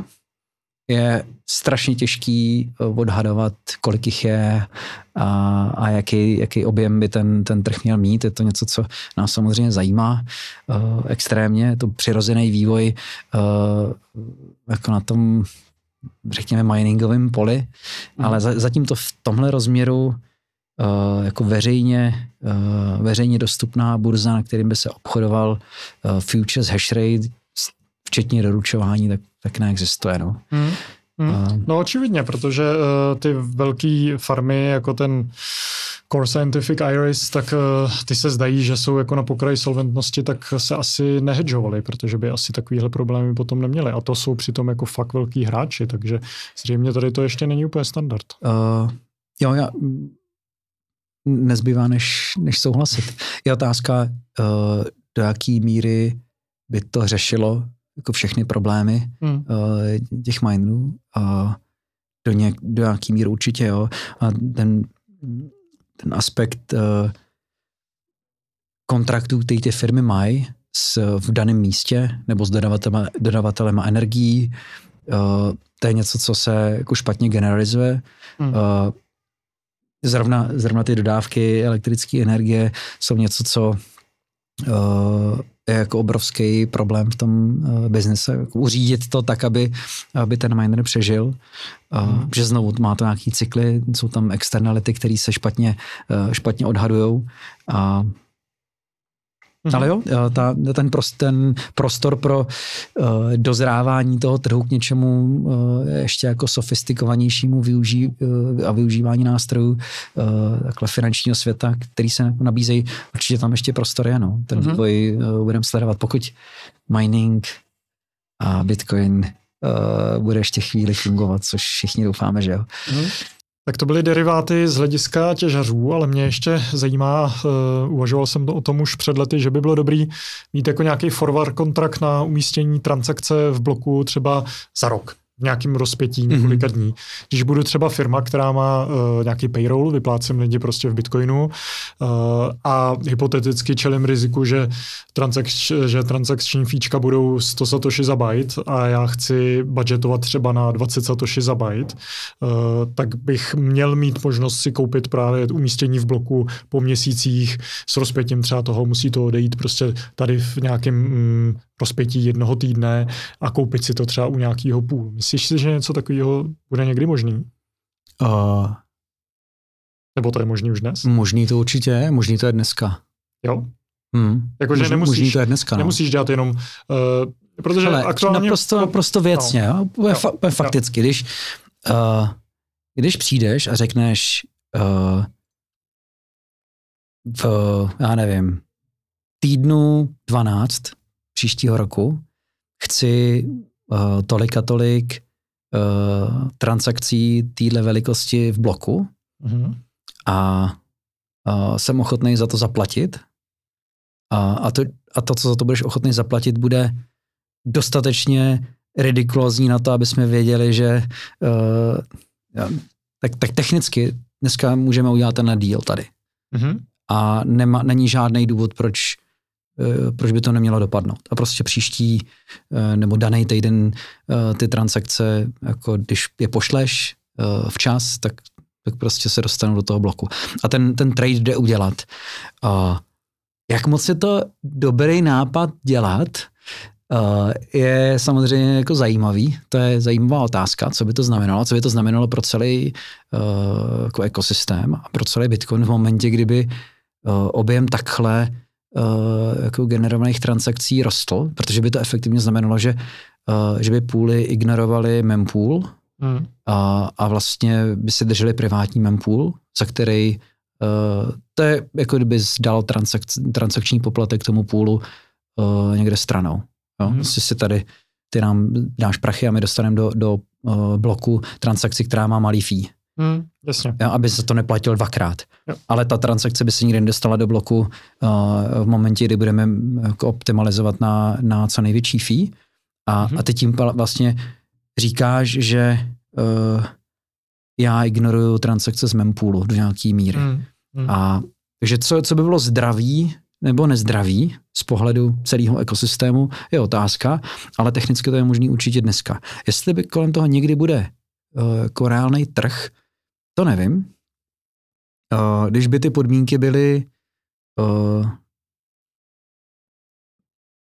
nebo kdyby ten use case byl dostatečně uh, častý, tak asi proč ne?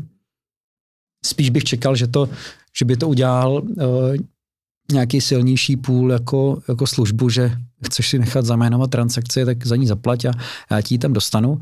A jako rozšíření, OK, jsem schopný ti to uh, jako před nebo garantovat někdy do budoucna jako, jako, jako ten forward v vozovkách. Uh, pravda je, že pak není důvod, proč, uh, proč neobchodovat přímo ten prostor, Mm. To by určitě nad tím šlo postavit. To je už jenom technický, uh, technický prvek, že já mám uh, jako půl si věřím, že budu mít dostatečný hash rate, že mám kapacitu uh, v daném týdnu statisticky třeba nevím, 50 bloků. Mm. a abych měl rozumnou jistotu, že, eh, že to uplatím nebo že se to stane, tak řeknu fajn, mám 30 bloků, který dokážu garantovat.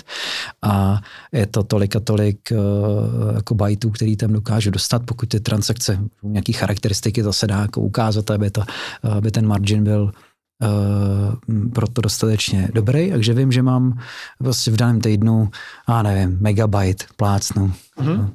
A, a ten jsem schopný jako nabídnout, to by jako nebyl problém. No. Hmm. Jako technicky to potom zexekovat je, je dost v vozovkách triviální, znamená to uh, být schopný na, na backendu půlu ovlivňovat uh, výběr transakcí vlastně dynamicky přes nějakou jako vnější konfiguraci nebo nebo nějak jinak. Uh-huh. To je řešitelný, my to vyřešený máme, moc to nepoužíváme, protože prostě nechcem kravit s transakcemi v bloku. Ta Hmm. Incentiva je naprosto logická, že vybírat uh, z mém půlu transakce, které mají co největší fee versus uh, uh, jejich velikost. A, ale jsme schopni občas nějakou takovou uh, transakci z důvodu, který nám v dané chvíli přijdou buď dobrý nebo vtipný nebo něco, tak ji tam dát, ale uh, moc s tím jako nechcem kravit, no. Mm-hmm. Ale tohle by udělat šlo. Uh, asi bych musel trochu přemýšlet, uh, jak moc bychom se chtěli nebo nechtěli zapojit a do mhm. jaký míry, že do, do jaký míry by to bylo, by to bylo zajímavý nástroj uh, a mohlo by to být zdravý. Uh, od nějaký míry už by to zdraví být možná nemuselo, ale to je asi jako na jinou diskuzi. No, hmm.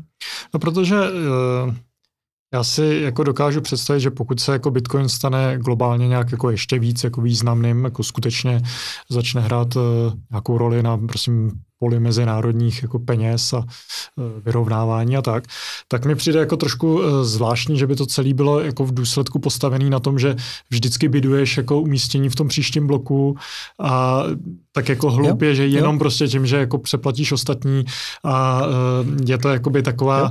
dost jako primitivní, takový dost primitivní způsob tady té aukce, že jo. Já si jako i dovedu představit větší synchronizaci půlů na základě, na základě takovýchhle jako poptávky toho širšího trhu. Jednodušší je to samozřejmě uh, vystupovat jako půl, jako dodavatel toho prostoru, hmm. nějakého garantovaného a, a pak to pak oni mezi sebou soupeřejí uh, tím, že jako nabízejí uh, nabízej ten prostor jako nezávisle. No, to je, uh, to je jako prostě, ty seš uh, ta kontejnerová loď, ale seš v přístavu a teprve tam jako si, se přehazují ty obchodníci, jako, jo, aby ti umístili kontejner oproti tomu, že si to prostě předplatíš na měsíce Jako já bych doufal osobně, že uh, situace nebude nikdy natolik tragická s tím prostorem v, bloku, uh, že by tohle muselo být potřeba. Mm-hmm. A teď nemyslím, jako, že by se měl zvedat uh, velikost bloku a to absurdum, uh, ale že, že technologie kolem prostě umožňuje, aby ten jako pohyb peněz v rámci jako Bitcoinu v jakýkoliv vrstvě nad základní vrstvou, aby, aby byl aby, aby to prostě fungovalo dostatečně dobře. Mm-hmm. Uh, chápu, že třeba pro uh, vyloženě jako settlement, uh, jako velký settlement pro uh, systémy, který uh, by jinak byly na, na jiný vrstvě, ale potřebu být jako za, zakotvený v, v, v chainu přímo, že by tahle ta varianta toho si předplatit ten prostor, že by, mohla, že by mohla být velmi zajímavá.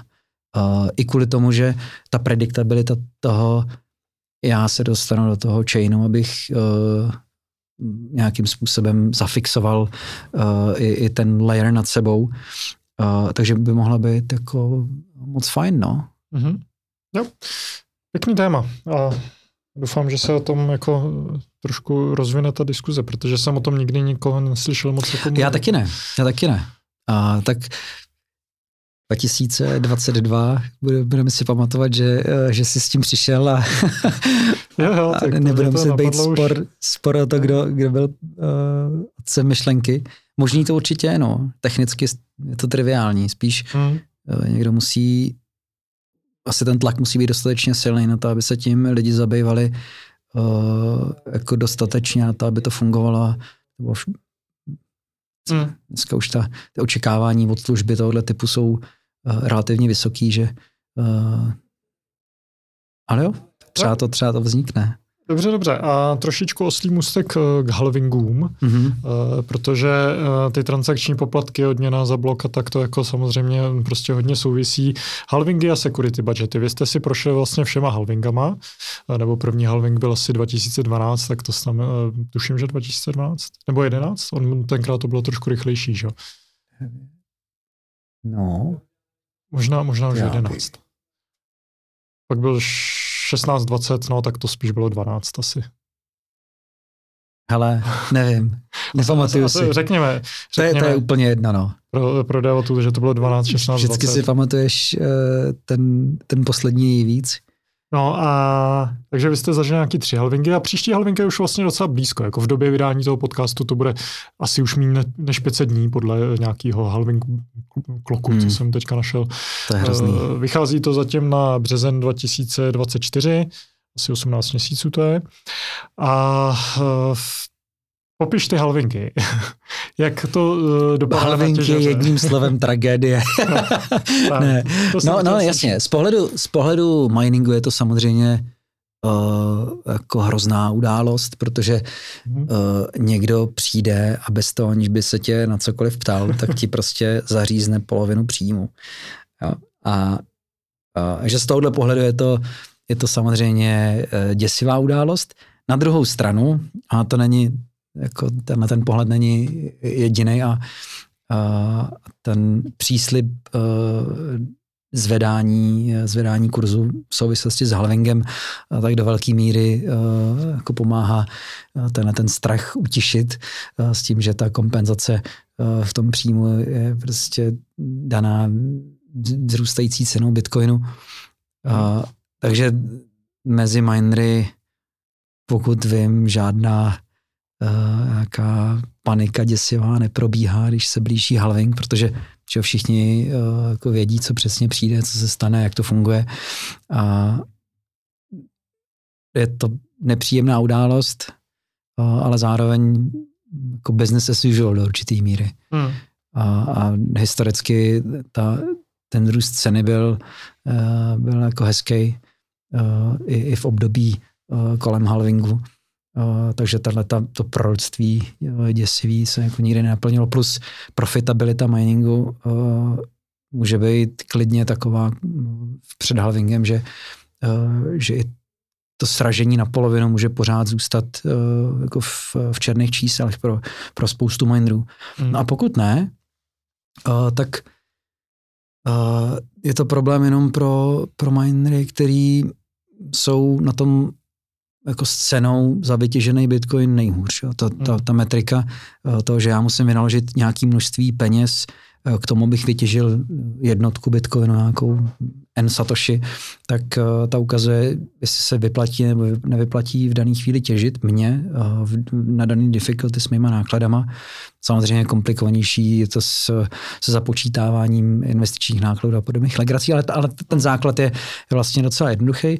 A když mi to přestane vycházet, tak to, co mineři prostě dělají a dělat budou, je, že se odpojí, což zjednodušuje život někomu jinému a potom uh, je to druhý faktor, jak, uh, jak ta situace mi pomáhá kompenzovat mou ztrátu. Uh, už to najednou není polovina, ale když se 10% minerů uh, odpojí, tak a už s nima nesoupeřím a dostávám o tolik, o tolik víc. A, uh, je to jako wild událost, děje se spoustu věcí, hodně se kolem toho mluví, ale ten princip je jako triviální. No. Mm-hmm. A jak koukáš na security budget a udržitelnost eh, právě odměn pro těžaře, růst podílu transakčních poplatků? Uh, mám osobně rezervovaný uh, pohled jsem víc jako, že, že se vlastně dívám, co se bude dít.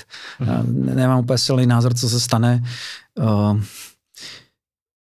a vlastně ani, ani nepotřebuju nemyslím si, že je úplně jednoduchý uh, to ovlivnit a že tak jako stoicky uh, to koukám, že uh, ta situace buď začne eskalovat v problém, a potom je otázka, jaký jsou možný řešení. Ten tlak rozhodně není takový, aby existovala uh, jakákoliv skupina lidí, uh, kteří by se tím začali zabývat a, a, a chtěli přijít s nějakým řešením, že uh-huh. těch řešení není, není jako moc, nebo jsou dost jako nukleární, uh, když bychom chtěli uh, jako Taylor Mission třeba, co navrhuje Peter Todd, že nebudeme mít 21 milionů, ale nekonečno. Uh, je to jedna z přirozených variant a jako já si dovedu některé uh, ty varianty představit, že by byly jako pro Bitcoin životaschopný, je hrozně je vlastně otázka, jak moc uh, radikálně se člověk chce držet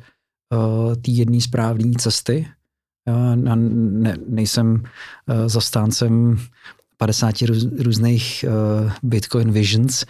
Uh, myslím si, že ty pravidla, tak jak, uh, tak jak fungují, tak jsou velmi rozumně nastavený. Je, je velká hodnota v tom do nich nesahat. Hmm. Uh, na druhou stranu uh, ten problém jako malého budgetu pro, pro minery je reálný a může se ukázat, že je to tak velký téma, tak velký problém, uh, že by to bylo důležitější, než jako nesahat na relativně uh, jako zásadní uh, věci, jako že Bitcoin nemá od určitý chvíle žádnou, uh, žádnou inflaci. Mm-hmm. A já si to osobně dovedu představit, uh, ale nejsem si jistý, jestli to jako nutně musí nastat. Takže jsem v pozorovacím módu a není to určitě tenhle halving. Mm-hmm. Já se nedokážu představit, že by to někdy uh, jako mělo konsenzus. Že by se sáhlo mm-hmm. jako na takhle základní princip Bitcoinu. Podle mě by se prostě forknul další shitcoin. Jako... Je to úplně klidně možný. uh, protože uh, ta, ta diverzita pohledů by na, na to téma byla obrovská a najít jako v tomhletom, v tomhletom schodu. Uh, pravděpodobně by to znamenalo, že uh, Bitcoin už je v pěkných v té chvíli jako srajdách, aby dostatečné množství lidí uh, to přesvědčilo vlastně většinu, a teď hm, jakou většinu a koho, je složitá otázka, ale většinu ovlivňovatelů uh, na to, že to je dobrý nápad. Na to by, by už podle mě muselo se dít něco nehezkého. Hmm. Jo, že to, nedovedu si představit, že to byla uh, předběžná opatrnost. Mm-hmm, jo, že bychom se prostě v jednu chvíli domluvili, OK, to jako smrdí a za čtyři roky to bude velký problém, tak to pojďme udělat. Hmm. Tak tomu také nevěřím, no. Hmm. Byť by to mohlo být uh, ve finále uh, jako nejlepší, nejlepší řešení. Ale to nejlepší je strašně subjektivní pohled a tam by to asi skapalo. Mm-hmm. Zajímavý, no. Podle mě uh, se toho asi dožem, kdy takovýhle návrhy budou na stole.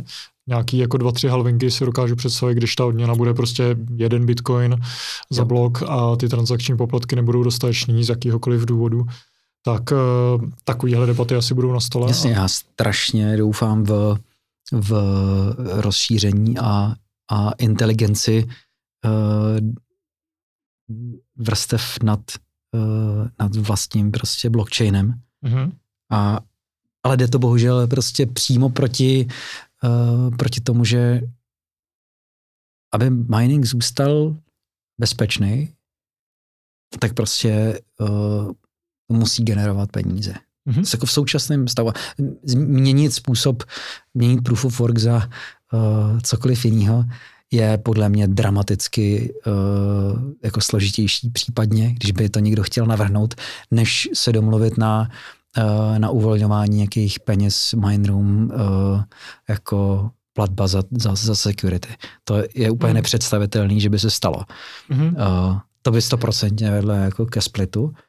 A tak jo. uvidíme, no. Mm-hmm.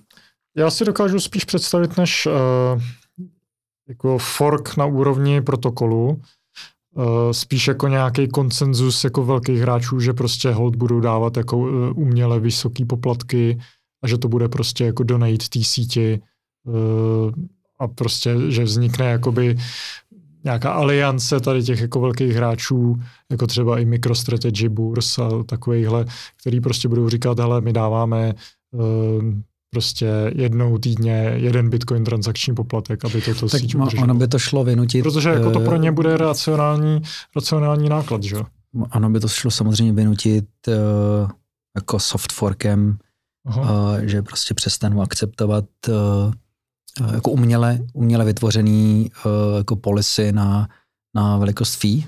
Aha. A nebudu prostě akceptovat yeah. bloky, které nesplňují tyhle ty dodateční pravidla o, o výšce transakčních poplatků a nazdar. Já k, tomu ne, k tomu nepotřebuju v vozovkách ani uh, jako minery. Hmm. Já to je znovu jako vynutitelný ekosystémem. Byť hmm. si nemyslím, že, že to je cesta, kterou, která by měla velkou šanci na, uh, na vítězství. Je to jako zajímavý problém. Já netrávím moc času a nikdy jsem netrávil přemýšlením o variantách, jak z toho ven. Je to nicméně velmi zajímavý téma a podle mě to bude na stole víc, jak říkáš, za dva, tři, čtyři halvengy úplně jednoduše. Možná, možná dřív, ale... Hmm. Hmm. Jo, tak zase něco, k čemu se vrátíme za jo. za deset let. máme deriváty, máme tady řešení security budgetu a teďka jsem ztratil Ona, své ne, poznámky, nevím, jestli si, uh, tím, jak postupuje uh, jako vývoj hardwareu i na těžbu uh, prostě mílovýma krokama dopředu, někdo může říct, že ne mílovýma, ale pořád ta progrese tady je, tak uh, ten problém je reálný, že ty v určitou chvíli může být mnohem jednodušší získat velké množství, uh, procentuálně velké množství uh, hash rateu v síti, uh, pokud prostě já mám přístup k dobré technologii a ta síť není ovlivněná nebo není omezovaná uh, dodávkama hardwareu. Dneska to pořád ještě tak, nebo ve většině uh, období uh, jako života Bitcoinu byl hash rate primárně ovlivněný uh, dodávkou hardwareu. Mm-hmm. A cokoliv někdo vyrobil, tak ten no, trh skonzumoval. Poptávka obrovská, že jo? Takže, to, takže bylo těžké jako koncentrovat u sebe ty Takže ty nejseš no. schopný uh, vlastně získat nějakou velikánskou, velikánský podíl jinak než že bys musel vynaložit jako extrémně obrovské množství nákladů, bylo by to vidět, uh, riskuješ tím spoustu. Ne, není prostě možný se k tomu hardwareu dostat. Mm-hmm. Jo? Prostě si to nevyrobíš, když uh, nějaká třípísmenková agentura na jedné straně světa nebo šestipísmenková na druhé. prostě to není možný. Jo? Ale je to kvůli tomu, že veškerý hardware, který se vyrobí, jak skončí na síti.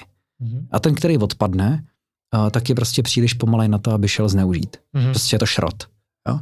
V momentě, kdy, uh, a to něco stojí, ten hardware je fakt drahý, ta technolo- ty technologie jsou fakt drahý. Takže v momentě, kdy ta síť neuživí uh, ten přísun toho hardwareu, mm-hmm. tak najednou uh, se otvírá kapsa, kdy já můžu vyrobit hardware, ale ten se nedostane na síť, nikdo ho nevidí a uh, není po něm ta poptávka, takže já můžu, aniž by prostě se v fuzovkách cokoliv, uh, cokoliv událo, tak můžu uh, ten hash rate uh, jako získávat, byť byť to není nikdy vidět. Mm-hmm. To v dnešní situaci to je nemyslitelný, v objemu, který by byl potřeba. Mm. Ale čím menší uh, ta sítě a čím lepší ta technologie, tak tím jednodušší uh, by bylo prostě takhle připojit nějakou jako domin, nějaký dominantní množství šeritu. Ta situace je podle mě hodně daleko, když se člověk podívá, kolik uh, energie je, uh, je jako potřeba pro provozování miningu dneska na světě, je to jako obrovský číslo.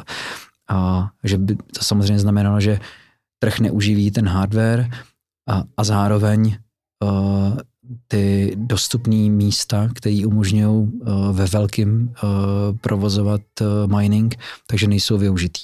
Mm-hmm. Ty, ty kap, ta kapacita je jako na obou, na obou stranách. Ale stejně, jo. když ty prachy tam nebudou, tak, tak se tahle ta situace jako zhoršuje mm-hmm. významně. Mm-hmm. Super. Další hezký téma OFAC, OFAC compliance. Mm-hmm. Co to je? to, to, to mi půjde. Ethereum přešlo na Proof of Stake a teďka po Twitteru běhají takové hezké infografiky o tom, že prostě 90% blokuje OFAC compliant a ne víc. Eh, teďka někdo říká, že Bitcoinu se to stát nemůže, někdo zase, že Bitcoinu se to stát může. Eh, co si o tom myslíš ty? Jako OFAC, dobře, OFAC compliance, co to je? Eh, dokážeš to vysvětlit? Co jo, můžu, můžu, můžu říct z našeho pohledu. Zjednodušeně sankční seznamy americké vlády, který říkají, kdo je hodnej a kdo implicitně kdo je hodnej, ale hlavně explicitně kdo je zlej, s kým s kým uh, lidi nemají dělat biznis uh-huh. a, a typicky jako, jako nepřítel státu. A, a to jako problém, který to způsobuje, je, že samozřejmě americké entity mají uh, mají povinnost respektovat uh, ten, ten sankční seznam. Uh, propaguje se to na entity po celém světě, uh-huh. protože uh, když my chceme mít uh, amerického klienta a třeba na půlu máme nějaký, nějakou veřejně obchodovanou společnost jako Mindra, tak on nemůže dělat biznis s entitou, která nerespektuje ty sankční seznamy. Jo? Takže my třeba jsme opakovaně dostávali historicky uh, jako dotazy na to, jestli uh, prostě respektujeme uh, na ten seznam sankční. Jo? Pro nás to znamená, že uh, někdo, kdo se znelíbí americké vládě, tak u nás nemůže těžit. Když u nás bude těžit a my budeme posílat prachy, uh, tak se můžeme rozloučit s tím, že Uh, že, a provalí se to, což se provalí, protože mu pošlem prachy uh, v, v blockchainu, tak se můžeme rozloučit s tím, že u nás můžou ty společnosti těžit. Mm-hmm. Jo? je to strašně nepříjemná věc, protože jako co nám je jako potom, je, je po těch sankčních seznamech fakt kulový. Já na, na to můžu mít svůj vlastní názor, ale tahle ta gilotina, nebo ten Damoklův meč, který na tebou vysí, že uh, jeden člověk někde z Iránu, který si založí účet, my nikoho, my, ne, my nemáme žádný jména. Jo, my, ať u nás ježí kdo chce. Jo, v, v tomhle tam, tak v momentě, kdy si u nás uh, udělá účet a my mu pošleme prachy, uh, tak máme jako sakra problém. A mm-hmm. Takže se s tím samozřejmě musíme jako posovávat, ale není to ten problém, uh, o kterém uh, ten zásadní, a to je jako cenzurování transakcí, mm-hmm. což naštěstí... To, je to, to, co jsi popisoval, to je prostě výplata rewardu. Jo, to, je, to je dělání, jo. zjednodušení prostě dělání biznesu s někým, kdo je na tom seznamu, uh-huh. kterýho ty musíš poznat uh, podle čehokoliv, co uh, jako údajů, který v tom, uh, který jsou jako vylistovaný. Takže my uh, z toho důvodu, že to může být jako smrtící uh, věc pro nás, tak jsme, uh, tak samozřejmě stahujeme ten seznam a, a, a lustrujeme si ty, ty klienty a s tím řekneme, hele, uh, máš blbou e-mailovou adresu, že to tak jako zjednoduším, protože prostě jako seš na seznamu. Zatím to není to něco, co by bylo úplně běžný a nesna, za nás ty lidi neznáme no, a kdokoliv anonymní uh, u nás může těžit. Uh, akorát my prostě nemůžeme posílat prachy na adresy, na který, uh, na který hmm. nemůžeme. A hmm. obecně dělat, dělat ten business. Je to velmi minoritní jako záležitost, uh, ale, ale je to prostě oser. Hmm. Hroznej. Naštěstí v, bit, v, v Bitcoinu zatím uh, není tak silná, silný tlak na cenzurování transakcí, který, s kterým bychom měli dramaticky větší problém. Už tohle je eh, jako mm, obtížný zkousnout, že se prostě musíš eh, takhle jako podřídit. Ale ty, ten trade-off na jednu a druhou stranu eh, je prostě ještě takový, že dobrý e-mailovou adresu máš blbou, nebo payoutovou adresu máš blbou, tak, tak s tím asi jsme schopní žít, že, že to ten systém umí uh, poznat.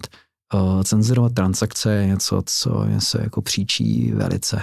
Naštěstí to prostě nestojíme před tím dilematem, uh, že buď zavřem půl, anebo zavřem půl ve smyslu, že náš podíl díky, díky tomu klesne na neudržitelnou hodnotu. To je efektivně zavření půlu díky, díky jako scoringu tak naštěstí nejsme před tím dilematem, že by se museli eh, jako řešit, jestli jít touhletou cestou a říct, hele, tak se vyserte oči a, a my to jako balíme, anebo se jako poslušně uh, podřídíme uh, pantátovi v Bílém domě.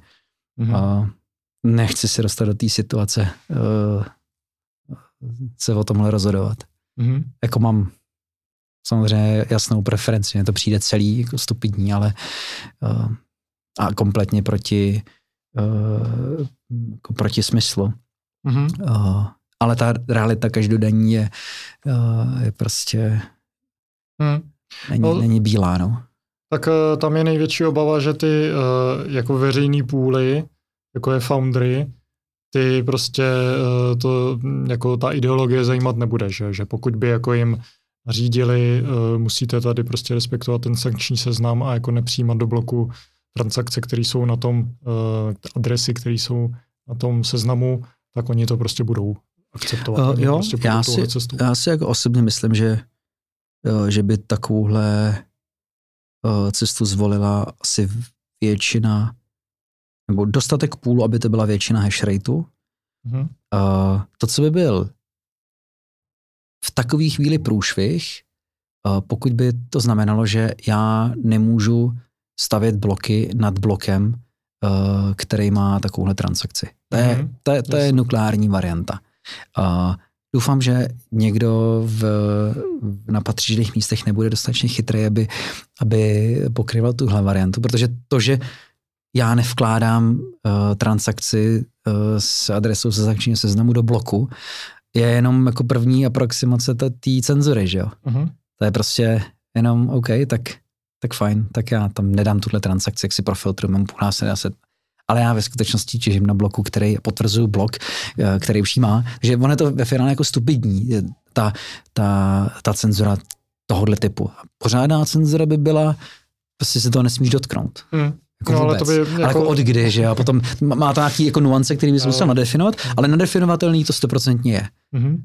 A, a to v tu chvíli by byl jako mnohem větší průšvih. Naštěstí ty, ten seznam není, on je to víc precedens a- a ten problém je víc na, na úrovni precedencu, než, než že by to fakticky byl problém, protože jako obejít to je triviální pro kohokoliv. Prostě ta jedna pitomá adresa, kterou už nějaký ten úředník dostal do té ruky, aby, aby se dostal do toho seznamu, tak je prostě jedna z, z adres, tak si udělám jinou. Mhm. Jo? Uh, ale je to pitomej precedens a pitomej uh, je to začátek a technická příprava na to, že potom můžeš cenzurovat jinak. A t- tam leží podle mě ten zásadní problém, že my si připravujeme nástroje a to je takový to vaření té žáby. Prostě už je to normální, tak to cenzurujeme kvůli, protože to je nějaký terorista uh, z Iránu, tak to přece není žádný problém, že jo? Hmm. Uh, ale v momentě, kdy, kdy uh, ten mechanismus je na světě a ta technologie je a je, je, je konsenzus na tom, že to je vlastně normální, nebo si na to lidi zvyknou, tak uh, to otvírá prostor pro jako úplně jiný zvěrstva. Mhm. A ta, tam si myslím, že je ten zásadní problém. Ale, ale ono je to, že ne, nechceš dělat ten první krok uh, k tomu, aby to pak vedlo uh, k tomu, který ty nechceš. Ty- Hmm. Ta obezřetnost Hmm. už v tuhle chvíli je určitě na místě. A jenom je to, ne, není to jednoduché rozhodování, protože ty bezprostřední uh, kroky sami o sobě můžou být relativně jako harmless. Mhm, mhm. Dobře. Další zajímavý téma, co mi bylo doporučený, decentralizovaný půly. Ani jsem nevěděl, že jako uh, nějaký takový koncept existuje. Já jsem to slyšel. Uh, jsem to chviličku zkoumal kdysi, Mhm. a, ale jenom hrozně krátce. Nikdy jsem nenašel koncept, který by mě přesvědčil, že je jako životaschopný. Mhm. Já Tam je ta myšlenka taková, že tu rovnou z té Coinbase transakce by si rozdělil prostě ty Jo, odměny jo, těžaře. že? Vlastně ten půl, jed- jedna z rolí půlu je uh, rozsekat ty bitcoiny, který se vytěžejí a v případě scoringu doslova a rozdělit je lidem podle zásluh. No, to je nějaký, nějaký účetnictví, který se ten půl vede uh, a, a na základě toho posílá prachy. A něco, co se lidem líbí, je to, že to je centrální entita, která prostě vytěží ty prachy na svou adresu a potom podle toho svého interního účetnictví je eh, vydává ven. A když tohle chce někdo odstranit, tak to znamená, že, že už v době, kdy se těží, tak uh, Musíš vlastně musí být známá uh, sada adres a peněz, množství peněz, který na který se uh, jako má případně vytěžit ten blok. Vytěžit se dá blok na libovolné množství adres. Těch outputů, který uh, můžou být v, v Coinbase je, uh, je spousta. Plus se dají dělat samozřejmě triky, že v, aspoň myslím, že, že ty pravidla jsou takový, že můžu v Coinbase si poslat na nějaký adres a rovnou v tom uh, bloku je, je spendnout, protože uh, mám pocit, že tam je, že, že existuje výjimka, že já nemůžu hejbat uh, s coinama, který se čerstvě vytěžejí, Mhm. ale ale pokud jsou ve stejným bloku, tak si myslím, že to jde, ale to bych teďka kecal, možná, že, že, že to byl jenom koncept, o kterém jsem se s někým bavil a, a nakonec to uh, tak nefunguje, ale to je jedno. Prostě vy, vytěžím uh, na uh, 2000 uh, outputů nějaký prachy a uh, dělám to po koordinaci peer-to-peer prakticky, po koordinaci s uh, ostatníma uh, jako uzlama, který taky těžejí v rámci uh, tohohle distribuovaného půlu a my se vlastně spolu uh, dohadujeme uh, o tom, jak má vypadat ta Coinbase. A nějaký koncepty existují. Uh, já si to v praxi nedovedu představit víc než uh, jako takový akademický cvičení, anebo pr- Hmm. něco, co, co může fungovat pro vyložení nadšence. A když se podívám na problémy, které my řešíme s klientama, tak uh, to vůbec, vůbec to ne, nesouvisí s tím, že by uh, někomu vadil jeden hop uh, navíc, nebo že ty mindři chtějí partnera, který jim poskytuje nějakou službu, můžou se na ní spolehnout a v případě, že oni brání, aby něco posrali a uh, je to pro ně partner, který mi pomáhá jako předcházet problémům, případně řešit jejich problémy. Mm. A že ten tlak, to je jak, jak, jak normál, jak burza. Jo? Pro většinu lidí je prostě normální burza hrozně jednoduchý koncept. Mám tam účet, jak to funguje, můžeme se bavit o, o tom, proč to není třeba ideální z ideologického důvodu, nebo proč prostě, když nemám svý klíče, bla, bla, bla burzy, uh, nebo hacky burz a, a tr. Ale pořád uh, je mnohem jednodušší mentálně uh, mít ten účet na té burze mm-hmm. a pro minery tohleto platí stejně, ne víc. Uh, takže já si nemyslím, že se to někdy jako dramaticky rozšíří, že ty pro- problémy spojený s uh, tím se shodnout o tom, jak ten blok má uh, vypadat, že ta ergonomie toho řešení je prostě příliš špatná. Mm-hmm. A, ta, a, a ten PPS asi těžko někdo jako udělá tímhle způsobem. Mm. Uh, no, ale jako ta idea sama o sobě je jako zajímavá. Mm. Je to jako pěkný, protože to jde v duchu, uh, v duchu odstraňování zbytečných centrálních autorit. Uh, do určitý míry tenhle ten problém uh, separuje a, a řeší uh, Stratum V2, mm-hmm. který vlastně umožňuje rozčlenit, rozseknout významy půlu na vícero entit, kde ta accounting strana, ta, ta, ta strana, která pracuje s těma prachama, může být uh, jako jiná než, uh, než někdo, kdo ti, uh, kdo ti říká, jakou, jaký blok máš těžit. Mm. A dokáže tyhle ty věci separovat a tím pádem uh, dávat i minerům větší možnosti ve výběru partnerů, uh, s kterými uh, s kterýma tu či onu aktivitu dělají. A celý to je samozřejmě postavení na, na tom, že si uh, můžu jako miner ve uh, plně naimplementovaném Stratumu V2 v tom protokolu, když, když ho budu, uh, budu mít. Takže si můžu vybírat své transakce do bloku, mm-hmm. anebo jiný partner než půl, kterýmu já třeba věřím, že necenzuruje transakce, tak, takže můžu používat jeho. A, a naopak ten půl už v tu chvíli je jenom to účetnictví. V mm-hmm. vozovkách jenom a to je spousta jako procesování dat, bla, bla, bla, ale, ale ta, ta klíčová hodnota je, eh, je, je to účetnictví. Jo. Stratum V2 teda ten eh, trošku jako navrací tu uh, rozhodovací pravomoc jednotlivým těžařům, že jo, a trošku jí bere jo. jako tomu půlu. Jo. A vy používáte Stratum V2 už několik let, že jo, a teďka se Spiral jste udělali nějaký partnerství na standardizaci toho Stratum V2, jestli tomu dobře rozumím. Jo, Popiš, um, jste jde, Statum V2 jde tímhletím směrem, jenom do, dokončit tu předchozí mm. věc, nejde zdaleka tak daleko jako distribuovaný půl, ale je to podle mě pragmatická, uh, pragmatický krok, uh, který, který může být uh, jako globálně rozšířený.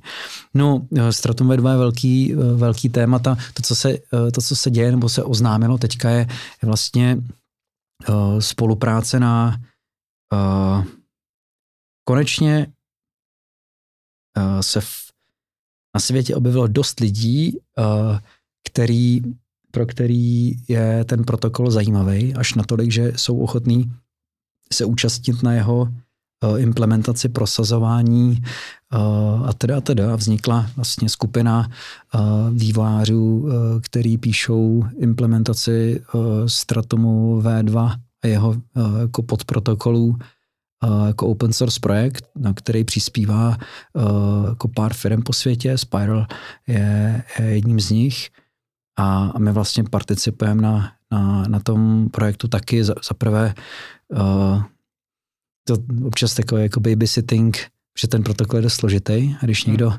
nepíše, nepsal uh, nic, co je buď klient nebo server i V1, nedej bože překladová proxy, uh, tak je tam spousta jako věcí, které nejsou úplně na první pohled zřejmé a Stratum V2 je jako složitý protokol. Je to jako sada různých protokolů, který dohromady uh, spolu mají nějak fungovat a ty, ty nuance, které člověk musí chápat, aby uh, aby to mohl implementovat, tak jsou poměrně jako hluboký a nejsou, nejsou nutně zřejmý. Tak my tam uh, do velké míry figurujeme jako jako pomocník v tom se zorientovat a, a, a ten cíl je, aby tahle ta open source implementace byla vlastně referenční implementace toho protokolu, aby se na to dalo dívat jako, hele, buď compliant s tím, co dělá tohle, nebo převezmi ten kód přímo mm-hmm. a, a budeš v pohodě. Budou si ty zařízení spolu moc jako příjemně povídat a ne, nebude, ne, jeden z největších problémů, který s přechodem na nový protokol, speciálně když je jako relativně komplexní, je, tak ten problém je nekompatibilita, nestoprocentní kompatibilita. Hmm. A obrovský, uh, obrovský téma, ale ten průšvih je, že když jednou vydáš zařízení, který uh, ve svém firméru implementuje nějaký dialekt uh, toho protokolu, ale on vlastně není úplně přesně to samý, jako co implementují půly, proti čemu jsi to testoval, tak ti to fungovalo, ale když mezi to dáš nějakou proxy třetí strany, jak už to fungovat nebude a ty nemůžeš zaktualizovat ten firmware, protože prostě je někde uh, jako ve, ve, ve světě na farmách uh, tam na nějakým uh, nějaký elektrárny v Africe, hmm. tak už nikdy nemůžeš nepodporovat tu verzi toho protokolu, který tam je a ten mes, který uh, tím můžeš vytvořit, je obrovský. Takže ten, teď jsme ve fázi, kdy uh, jedna z klíčových priorit uh, je, aby se vůbec uh, jsme se jako dokázali shodnout a vynutit nějaký uh, jako in, interoperability testing uh, hmm. kritéria a, a co si ten protokol jako to říká. Uh. Drtivou většinu těch věcí. Uh, ta specka je strašně dlouhá, prostě těch zpráv je tam spousta, jako z dobrých důvodů, uh, většina asi snad, uh, ale to neznamená, že to je jednoduše neimplementovatelný správně, protože některé věci jsou, jsou tam vlastně vycházející z předpokladu, že člověk, který tu specku čte a pak implementuje, tak asi jako tomu rozumí, má, má tu zkušenost na nějaký úrovni, protože je strašně těžký to napsat vlastně úplně, úplně dokonale. Mm-hmm. A takhle dokonale to napsaný není. Takže to, to, to je jeden z problémů, který uh, jako máme, který s tou adopcí budou, je zařízení, že všechny ty uh, implementace budou opravdu uh, plně kompatibilní. Mm-hmm. A ty jsi zmiňoval, že my máme, uh, že používáme uh, V2 už nějakou dobu, to je pravda, ale jenom vlastně poměrně malý subset, je to jenom miningový protokol, těch podprotokolů tam je víc, ten hlavní miningový je, eh, je samozřejmě ten první, který potřebuješ a, a z něho jsme vlastně vytáhli uh, jenom část, která je potřeba pro připojování koncových zařízení k prvnímu upstream uzlu. Jo, kde, kde prostě já jsem zařízení, já těžím, ty mi dávej práce, ti dát výsledky. To je ten nejtriviálnější use case a pro podporu tohohle uh, ti stačí jenom podmnožena té miningové části Stratomu V2.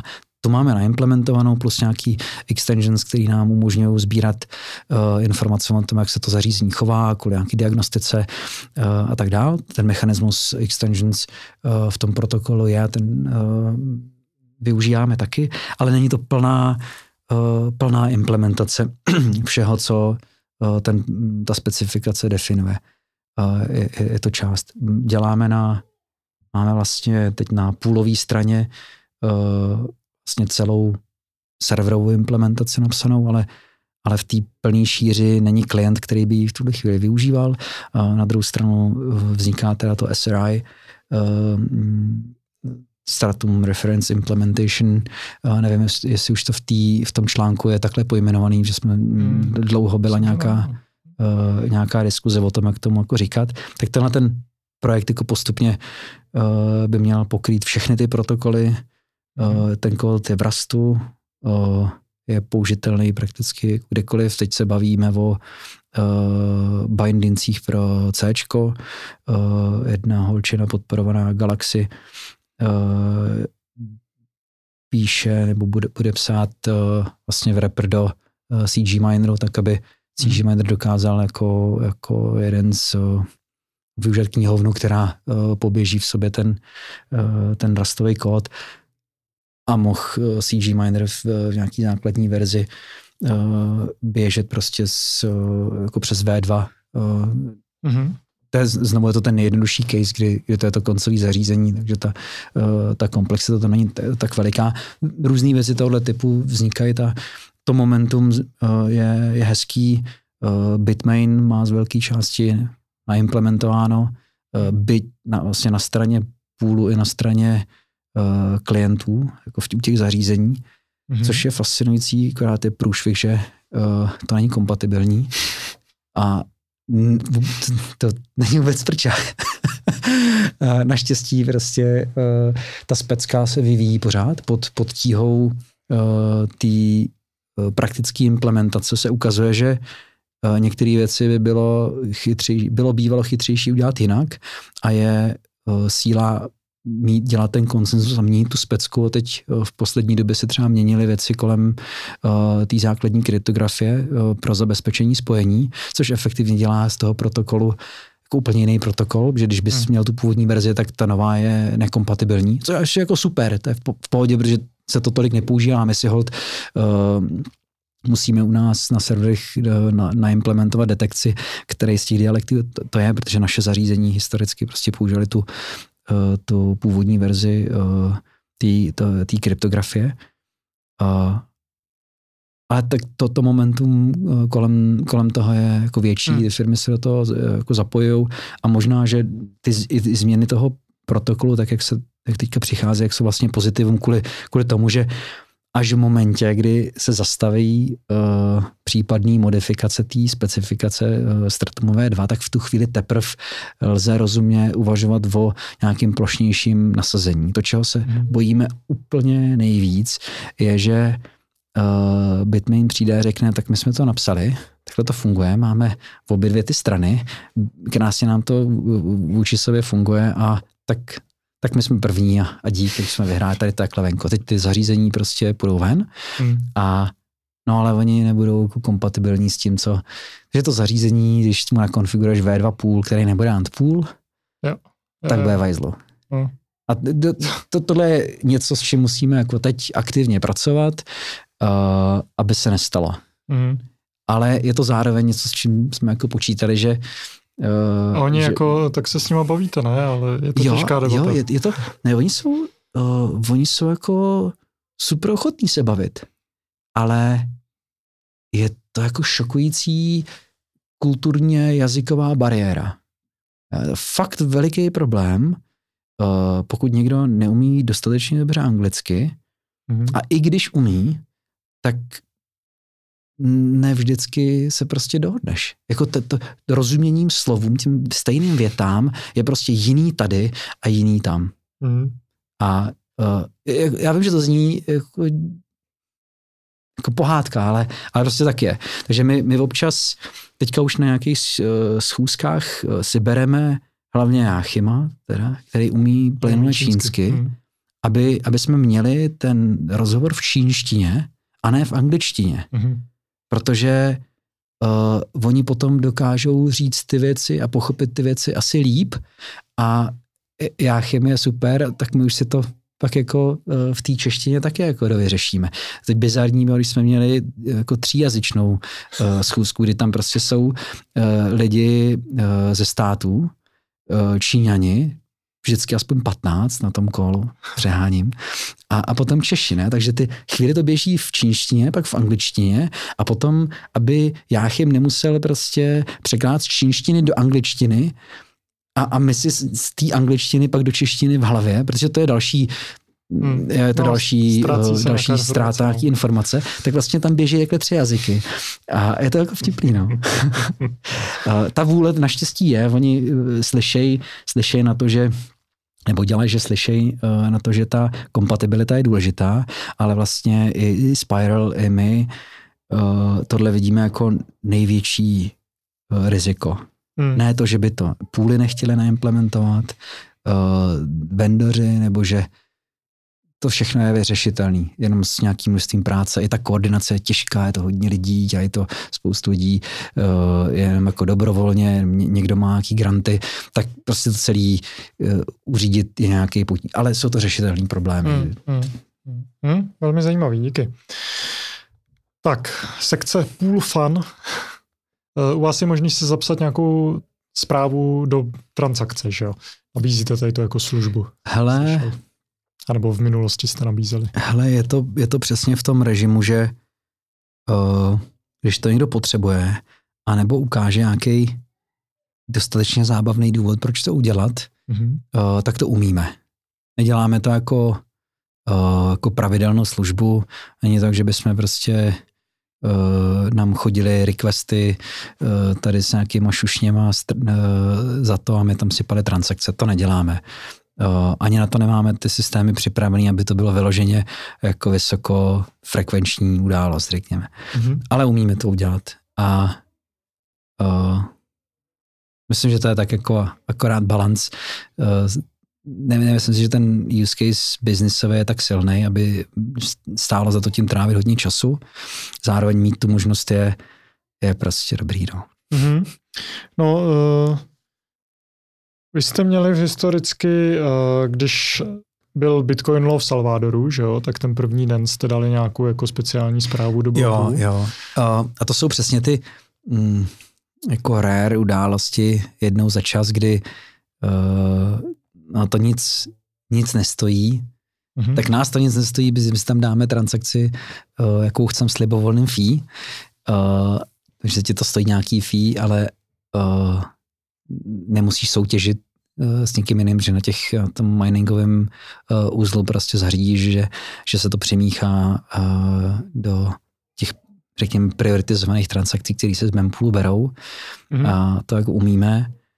Uh, ale to, to jsou, takováhle zpráva je jako bar bytů a teoreticky by se dalo vlastně uvažovat, že pokud to fee není kompetitivní, tak eh, to okrádá minery na, na, na tom výdělku, ale ten výdělek za tu jednu transakci nebo za ten rozdíl, to úplně vůbec to jako neřešíme jako nějaký ublížení uh, těm minerům, protože to je v rozsahu, který je jako marginální. No. Jasně. Jasně. A teďka jste měli nedávno uh, nějaký ASCII logo, že jo? jo, to bylo vtipný, no. To, to si prej uh, tam jako kodil ty, aby, aby to vůbec šlo. Uh, no ono to totiž uh, jako není úplně prča. Uh, ta transakce, která tam je, uh, která vlastně potom, když se na ní podíváš jako správným způsobem, tak, tak dělá obrázek, uh, jako ascártový uh, obrázek, tak ta transakce je poskládaná z ze spousty outputů, které mají v sobě ty příslušné byty, ale ona, ona není jako standardně akceptovatelná. Prostě ty uzly uh, ji nepustí do mempoolu. Mm-hmm. A takže dostat to do toho bloku bylo jako trochu víc práce, než jenom udělat tu transakci, submitnout ji do, uh, do mempoolu, nechat si ji rozdistribuovat po, uh, po miningových uzlech a říct, hele, tuhle tu transakci tam chci. Mm-hmm. Protože ona se jako mezi těma mempoolama nešíří. Mm-hmm. A takže to byl jako větší voříšek, vyžadalo to nějaký programování, ale, ale jako dalo se to udělat a ale je to něco, co nechcem moc opakovat a určitě proto nechcem psát, uh, psát nějaký, uh, nějaký nástroj, který by to umožňovali, uh, umožňovali nějak ve větším objemu. Byla to vyloženě taková jako hezká technologická hračka, uh, která tohle umožnila. Protože to pravidlo, který zabraňuje dostání se této transakce do mempoolu, není, uh, není nesouvisí s konsenzem. Že když už je jednou v bloku, tak uh, nikdo nemá problém s tou transakcí. Mm-hmm. Zlí normálně přijímají. A je to pravidlo nad Bempoolem, což je vlastně úplně nezávislá záležitost. Mm-hmm. A, ale pořád ta Bitcoin je implementace, uh, který jako používáme že, po všech svých miningových uzlech, tak uh, nechceš kvůli tomu pečovat a redeployovat celou infrastrukturu kvůli tomu, abys tam dostal takovouhle věc. Takže pak jsme museli jako donutit zvnějšku každý ten úzel, aby, aby si akceptoval tu transakci lokálně, ale už se nešířila jako dál, mm-hmm. protože už ji nikdo jiný, uh, žádný ten klient uh, uh, ne, ne, nevezme no, k sobě. Mm. A ty mhm. zároveň potřebuješ uh, tu transakci dostat do celé své infrastruktury, protože každý jeden úzel uh, těžební, v kterém se ti jako koncentruje ten výkon, tak je třeba dvacetina půlu. Hmm. A čekat na to, až zrovna tahle dvacetina vytěží uh, blok, tak to je prostě hmm, lomeno, lomeno. Dvacetina z 5% jo. by trvalo dlouho. Jasný, jasný. Uh, já nalinkuju tady ty speciální transakce vaše, případně pokud je k tomu nějaký povídání ještě na blogu, tak to nalinkuju pod video. Jasně. Ať se lidi podívají, co, co tam vytváříte. No.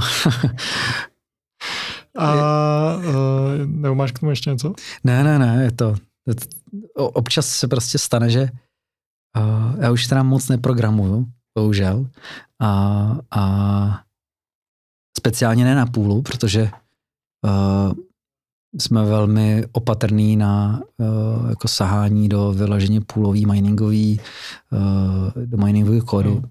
Zmiňovali jsme prostě tu, tu, tu děsivost kontrolování, že tam fakt všechno ve všech případech funguje správně kvůli laku, tak uh, jsme dost jako opatrní na tohle.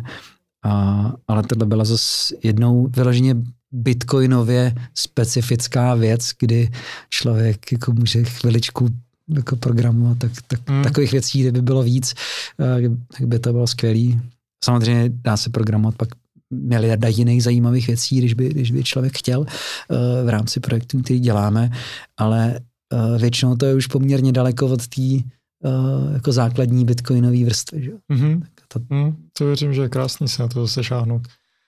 A uh, už jsme tady poměrně dlouho, tak za chvilku budeme On to končit. teda z velké části dělal uh, dělal kolega, aby to nevypadalo, že, eh, že já tady jako vymýšlím takovýhle, nebo dělám takovýhle krásné věci. Ano, participovat na tom, na tom řešení několikrát. Jako hezký taky. Mm-hmm. Co Brains dluhopisy? Brains dluhopisy jsou uh, způsob, jak neutrácet bitcoiny v nepříznivý tržní situaci. Mm-hmm. Vlastně. A vydávali jste loni, že jo? Jo, jo, jo. A, a teď, uh, teď máme jako novou, novou tranši. To je vlastně něco, co, co je úplně přirozený, normální, běžný a nás to jako roky nenapadlo, protože jsme se bavili o tom, že můžeš vyrůst z libovolní garáže a postupně prostě ty vlivy uh, toho, co je běžný ve, ve světě, který je mimo tvoji specializaci, mm. uh, tak ty dluhopisy jsou jenom uh, jako přirozený způsob, jak, eh, jak pracovat trochu, eh, trochu inteligentněji s, s coinama, který máme, eh, tak abychom hm, jako nemuseli jako odprodávat nějaký, nějaký zásoby coinů, který věříme, že budou prodávat za lepších Eh, za lepších okolností. No. Mm-hmm. Jasně, ale vy na rozdíl od eh, toho, co jsme se bavili, eh, jako nestavíte farmu, že? To, ty prostředky nepoužíváte na to, ne, abyste nakoupili ta, osiky. Jasně, no, ta, ta, ta firma uh, má už poměrně velký uh, náklady na, uh, na lidi, což je jeden z uh, našich největších, uh, největších výdajů, plus uh, hardwareové projekty, eh, který máme eh, rozběhnutý nebo plánujeme, jak jsou kapitálově eh, taky náročnější, byť to není mm, jako porovnatelný s, s částkama, který jsme, o kterých jsme se bavili. To ani náhodou, my, my se snažíme být v tomhle jako konzervativní, protože se nechcem dostat do té situace, že bychom eh, se nechali v vozovkách vypláchnout nějakou, nějakým nepříjemným pohybem uh, kurzu. Jo, těch, hmm. těch případů kolem nás bylo tolik a tolik, že vlastně doteď jsme uh, se žádnému takovému riziku nevystavovali vůbec, byť i, i, i jako sebe menšímu a, a vlastně všechny investice, které jsme dělali, tak byly z vlastních peněz vždycky. hmm A Teď, je, teď to ani není tak, že bychom potřebovali se zadlužit, ale je to víc o, o, eh, o tom, v který chvíli, eh, v který chvíli s těma coinama pracovat. Mm-hmm. A, jo, a nějaký detaily, o, protože teďka máte nějakou novou emisi, že jo? A kdy o tom zveřejníte jako nějaký detaily? Hele, nevím, nevím uh, přesně, kdyby měly ty materiály ven, ale vím, že už jsou v přípravě, takže věřím tomu, že jednotky týdnů a, a měla by jít uh, ven nějaká komunikace, která, uh, která to vysvětluje, dává lidem trochu, trochu víc detailů a je to určitě zajímavý. Myslím si, že je to pěkný nástroj, jak, jak člověk může pracovat i se svýma penězma, když, když má nějakou, nějakou cash navíc, potřebuje s tím se bránit současné inflace aspoň nějak. Mm. Je to jako díl, který na obě strany může dávat velký smysl. A není mm. to žádná jako raketová, raketová věda. A, takže určitě, ať se, určitě se ozvěte. Jo. Ten, ten prostor je relativně myslím, veliký. Ale... Když říkáš v rámci jednotek týdů, Eh, tady to natáčení vyjde možná tak za dva týdny, takže hypoteticky v té době už budete mít informace, a to na linku zase. Je, je to možný, nedokážu teď říct hmm. to datum. Hmm. Špatná příprava, nedostal jsem poznámky jako ty. A... to je v pořádku. Až něco bude, tak to nazdílím rád. Určitě, děkujeme uh, moc. OK, OK. To je víceméně všechno z těch jako témat, co jsem měl napsaný tak mě na závěr zajímá, eh, co takhle jako máš jako nějaký svoje hobby, když no, tady byl Honza. Před, před závěrem ano. zajímá, uh, jestli, uh, jestli se dozvěděl něco překvapivého, nebo, nebo co, co pro tebe bylo zajímavé z té jako domény miningový, o které jsme hmm. se bavili, to je to nějaký jako výsek toho, co, uh, v čem se normálně uh, pohybujeme, tak Zajímá Ale... člověku, který není vyloženě na sem ponořený v téhle oblasti, tak co, co bylo hmm. zajímavé? Uh, asi ty reward, uh, ty reward způsoby, hmm. protože o tom jsem vůbec netušil, že je jako víc takhle přístupů a uh, jak, velk, jak, jak se tam mění to rozpoložení rizika mezi jednotlivými těžařemi a tím půlem. Hmm. To je velice zajímavý a že se vlastně jako většina půlů je ochotná vystavovat takovýhlemu riziku. A potom jako chápu, proč eh, Binance má vlastní půl, Bitmain má vlastní půl, protože to jsou prostě obrovsky kapitalizované firmy, které si to můžou dovolit. Jo. Jo, jo. To mi přišlo velice zajímavý. A eh, jako obecně ta ekonomika uh, těžby a jak jako, mm, je to jako kontraintuitivní proti tomu, co si jako hodně lidí myslí. Že prostě mhm. těžba je něco takového, že máš jako stabilní příjem, je to jako relativně předvídatelný, eh, jako až by se dalo říct pasivní příjem, prostě pořídíš mm. si nějaký zařízení, to si někde píchneš, jo. napojíš se na půl, chodí ti bitcoiny, ale to tak vlastně vůbec není. jako jo, no. Eh, je, je to jeden z nejdivočejších eh, částí Bitcoinu, si myslím. Ty, ty příběhy jsou úžasný a děsivý takhle mm. se to míchá, jak chodí ty cykly a dějou se věci. Je to strašně zajímavé to jako vidět, být toho účastný a moc to, moc to nějak jako ovlivňovat, ale uh, my jsme vždycky říkali, že uh, je skvělý vidět to, být součástí, ale nebejt ten miner. Jo? No to je pravda, vy jste vlastně v dost specifický, jo, jo. dost specifický pozici, no. My, my teda těžíme, máme vlastní farmu, malou, ale uh, určenou na uh, testování uh, mm. firmwareu, na uh, spoustu prostě hraní s hardwarem a, a s firmwarem, se softwarem, ale není to tak, že bychom tady v Evropě dokázali uživit uh, jako životaschopnou farmu mm. uh, jednoduše. Takže my, my jsme takový jako pseudominer, no. Jestli, tím, že, že jsme agregátor uh, výkonu, tak jako fungujeme jako miner, mm. ale nemáme tu expozici přímo. Mm. Že eh, se scoringovým systémem jsme vlastně relativně safe a je to jaký důvod, proč uh, ten půl mohl takhle přežít, že jsme to nakousli uh, víckrát. S tím firmérem jsme blíž ještě o kousek dál, ale zase je to něco, že to primární riziko té investice do hardwareu a, a zařizování té farmy, tak uh, nese náš klient a ne přímo my. Mm-hmm. Jako já osobně by se líbilo mít, uh, mít i farmu a normálně těžit a být fakt miner, akorát to v našich podmínkách tady není úplně mm.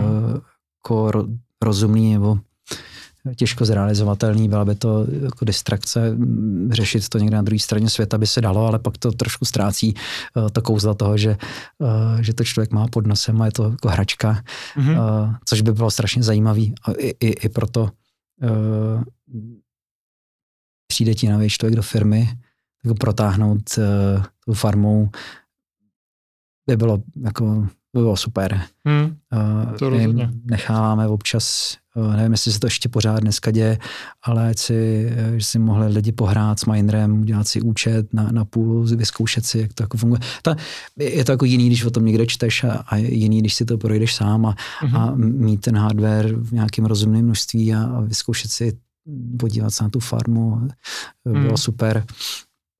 Ale nejsme miner, no, v tom úplně striktním uh, slova smyslu. A v Evropě uh, na Islandu se docela těží, ne? Nebo uh, je to stále Jo, v, i, v Norsku něco, něco nevím,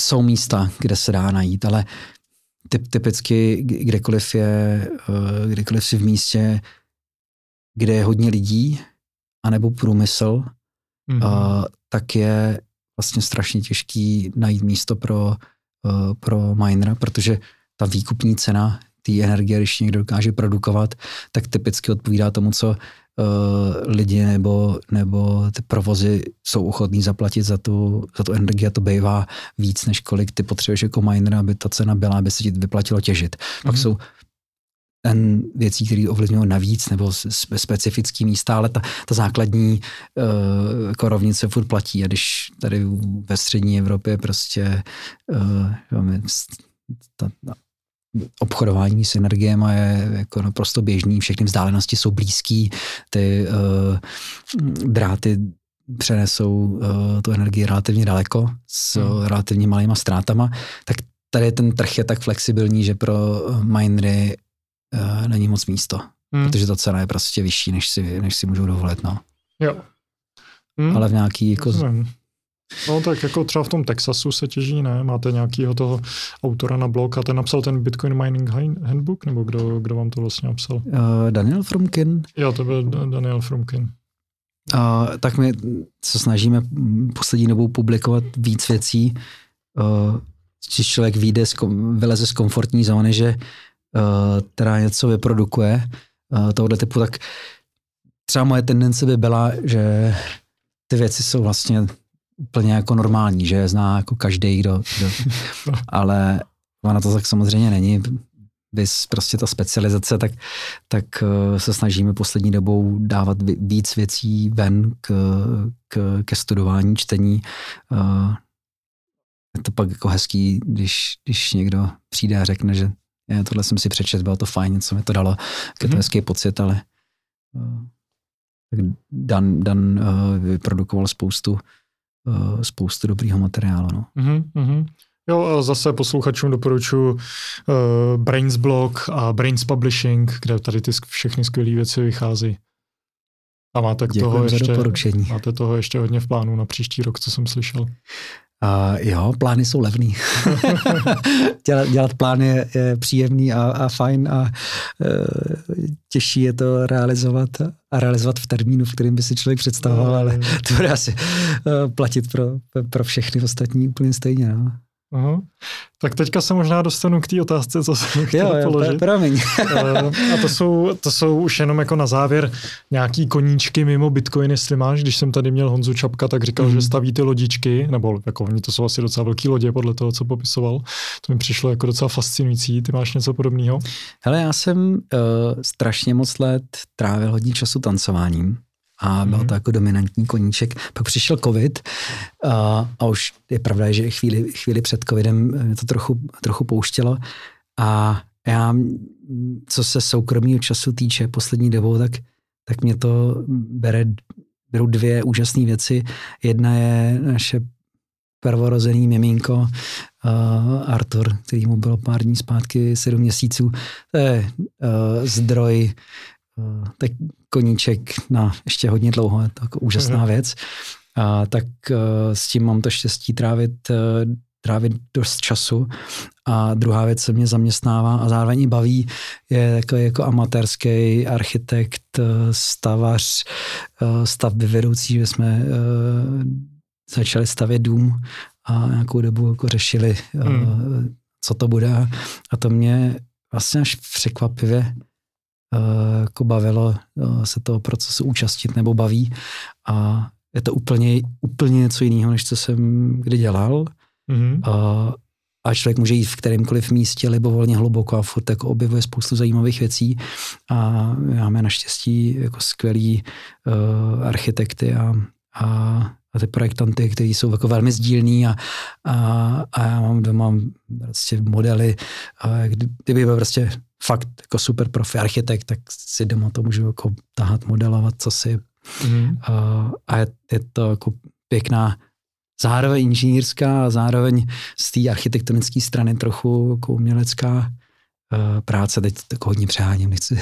Mm, jo, jo, ale, ale to je krásné. Je, je to, jako Takže si ty, sám jako spolu navrhuješ ten dům. Uh, jo, jo. A vlastně pár týdnů zpátky jsme začali kopat, takže uh, ten proces uh, toho, uh, co znamená uh, jako řídit uh, stavbu nebo být účastný té stavby, že nemáme generálního dodavatele, eh, že spousta věcí eh, je organizovaná trochu víc napřímo, než, než když by člověk prostě vzal takhle balík peněz a, a řekl takhle tohle, co chci udělat, eh, tak mi to postavte a já za dva roky přijdu, tak, tak, tak to nemáme ze spousty důvodů.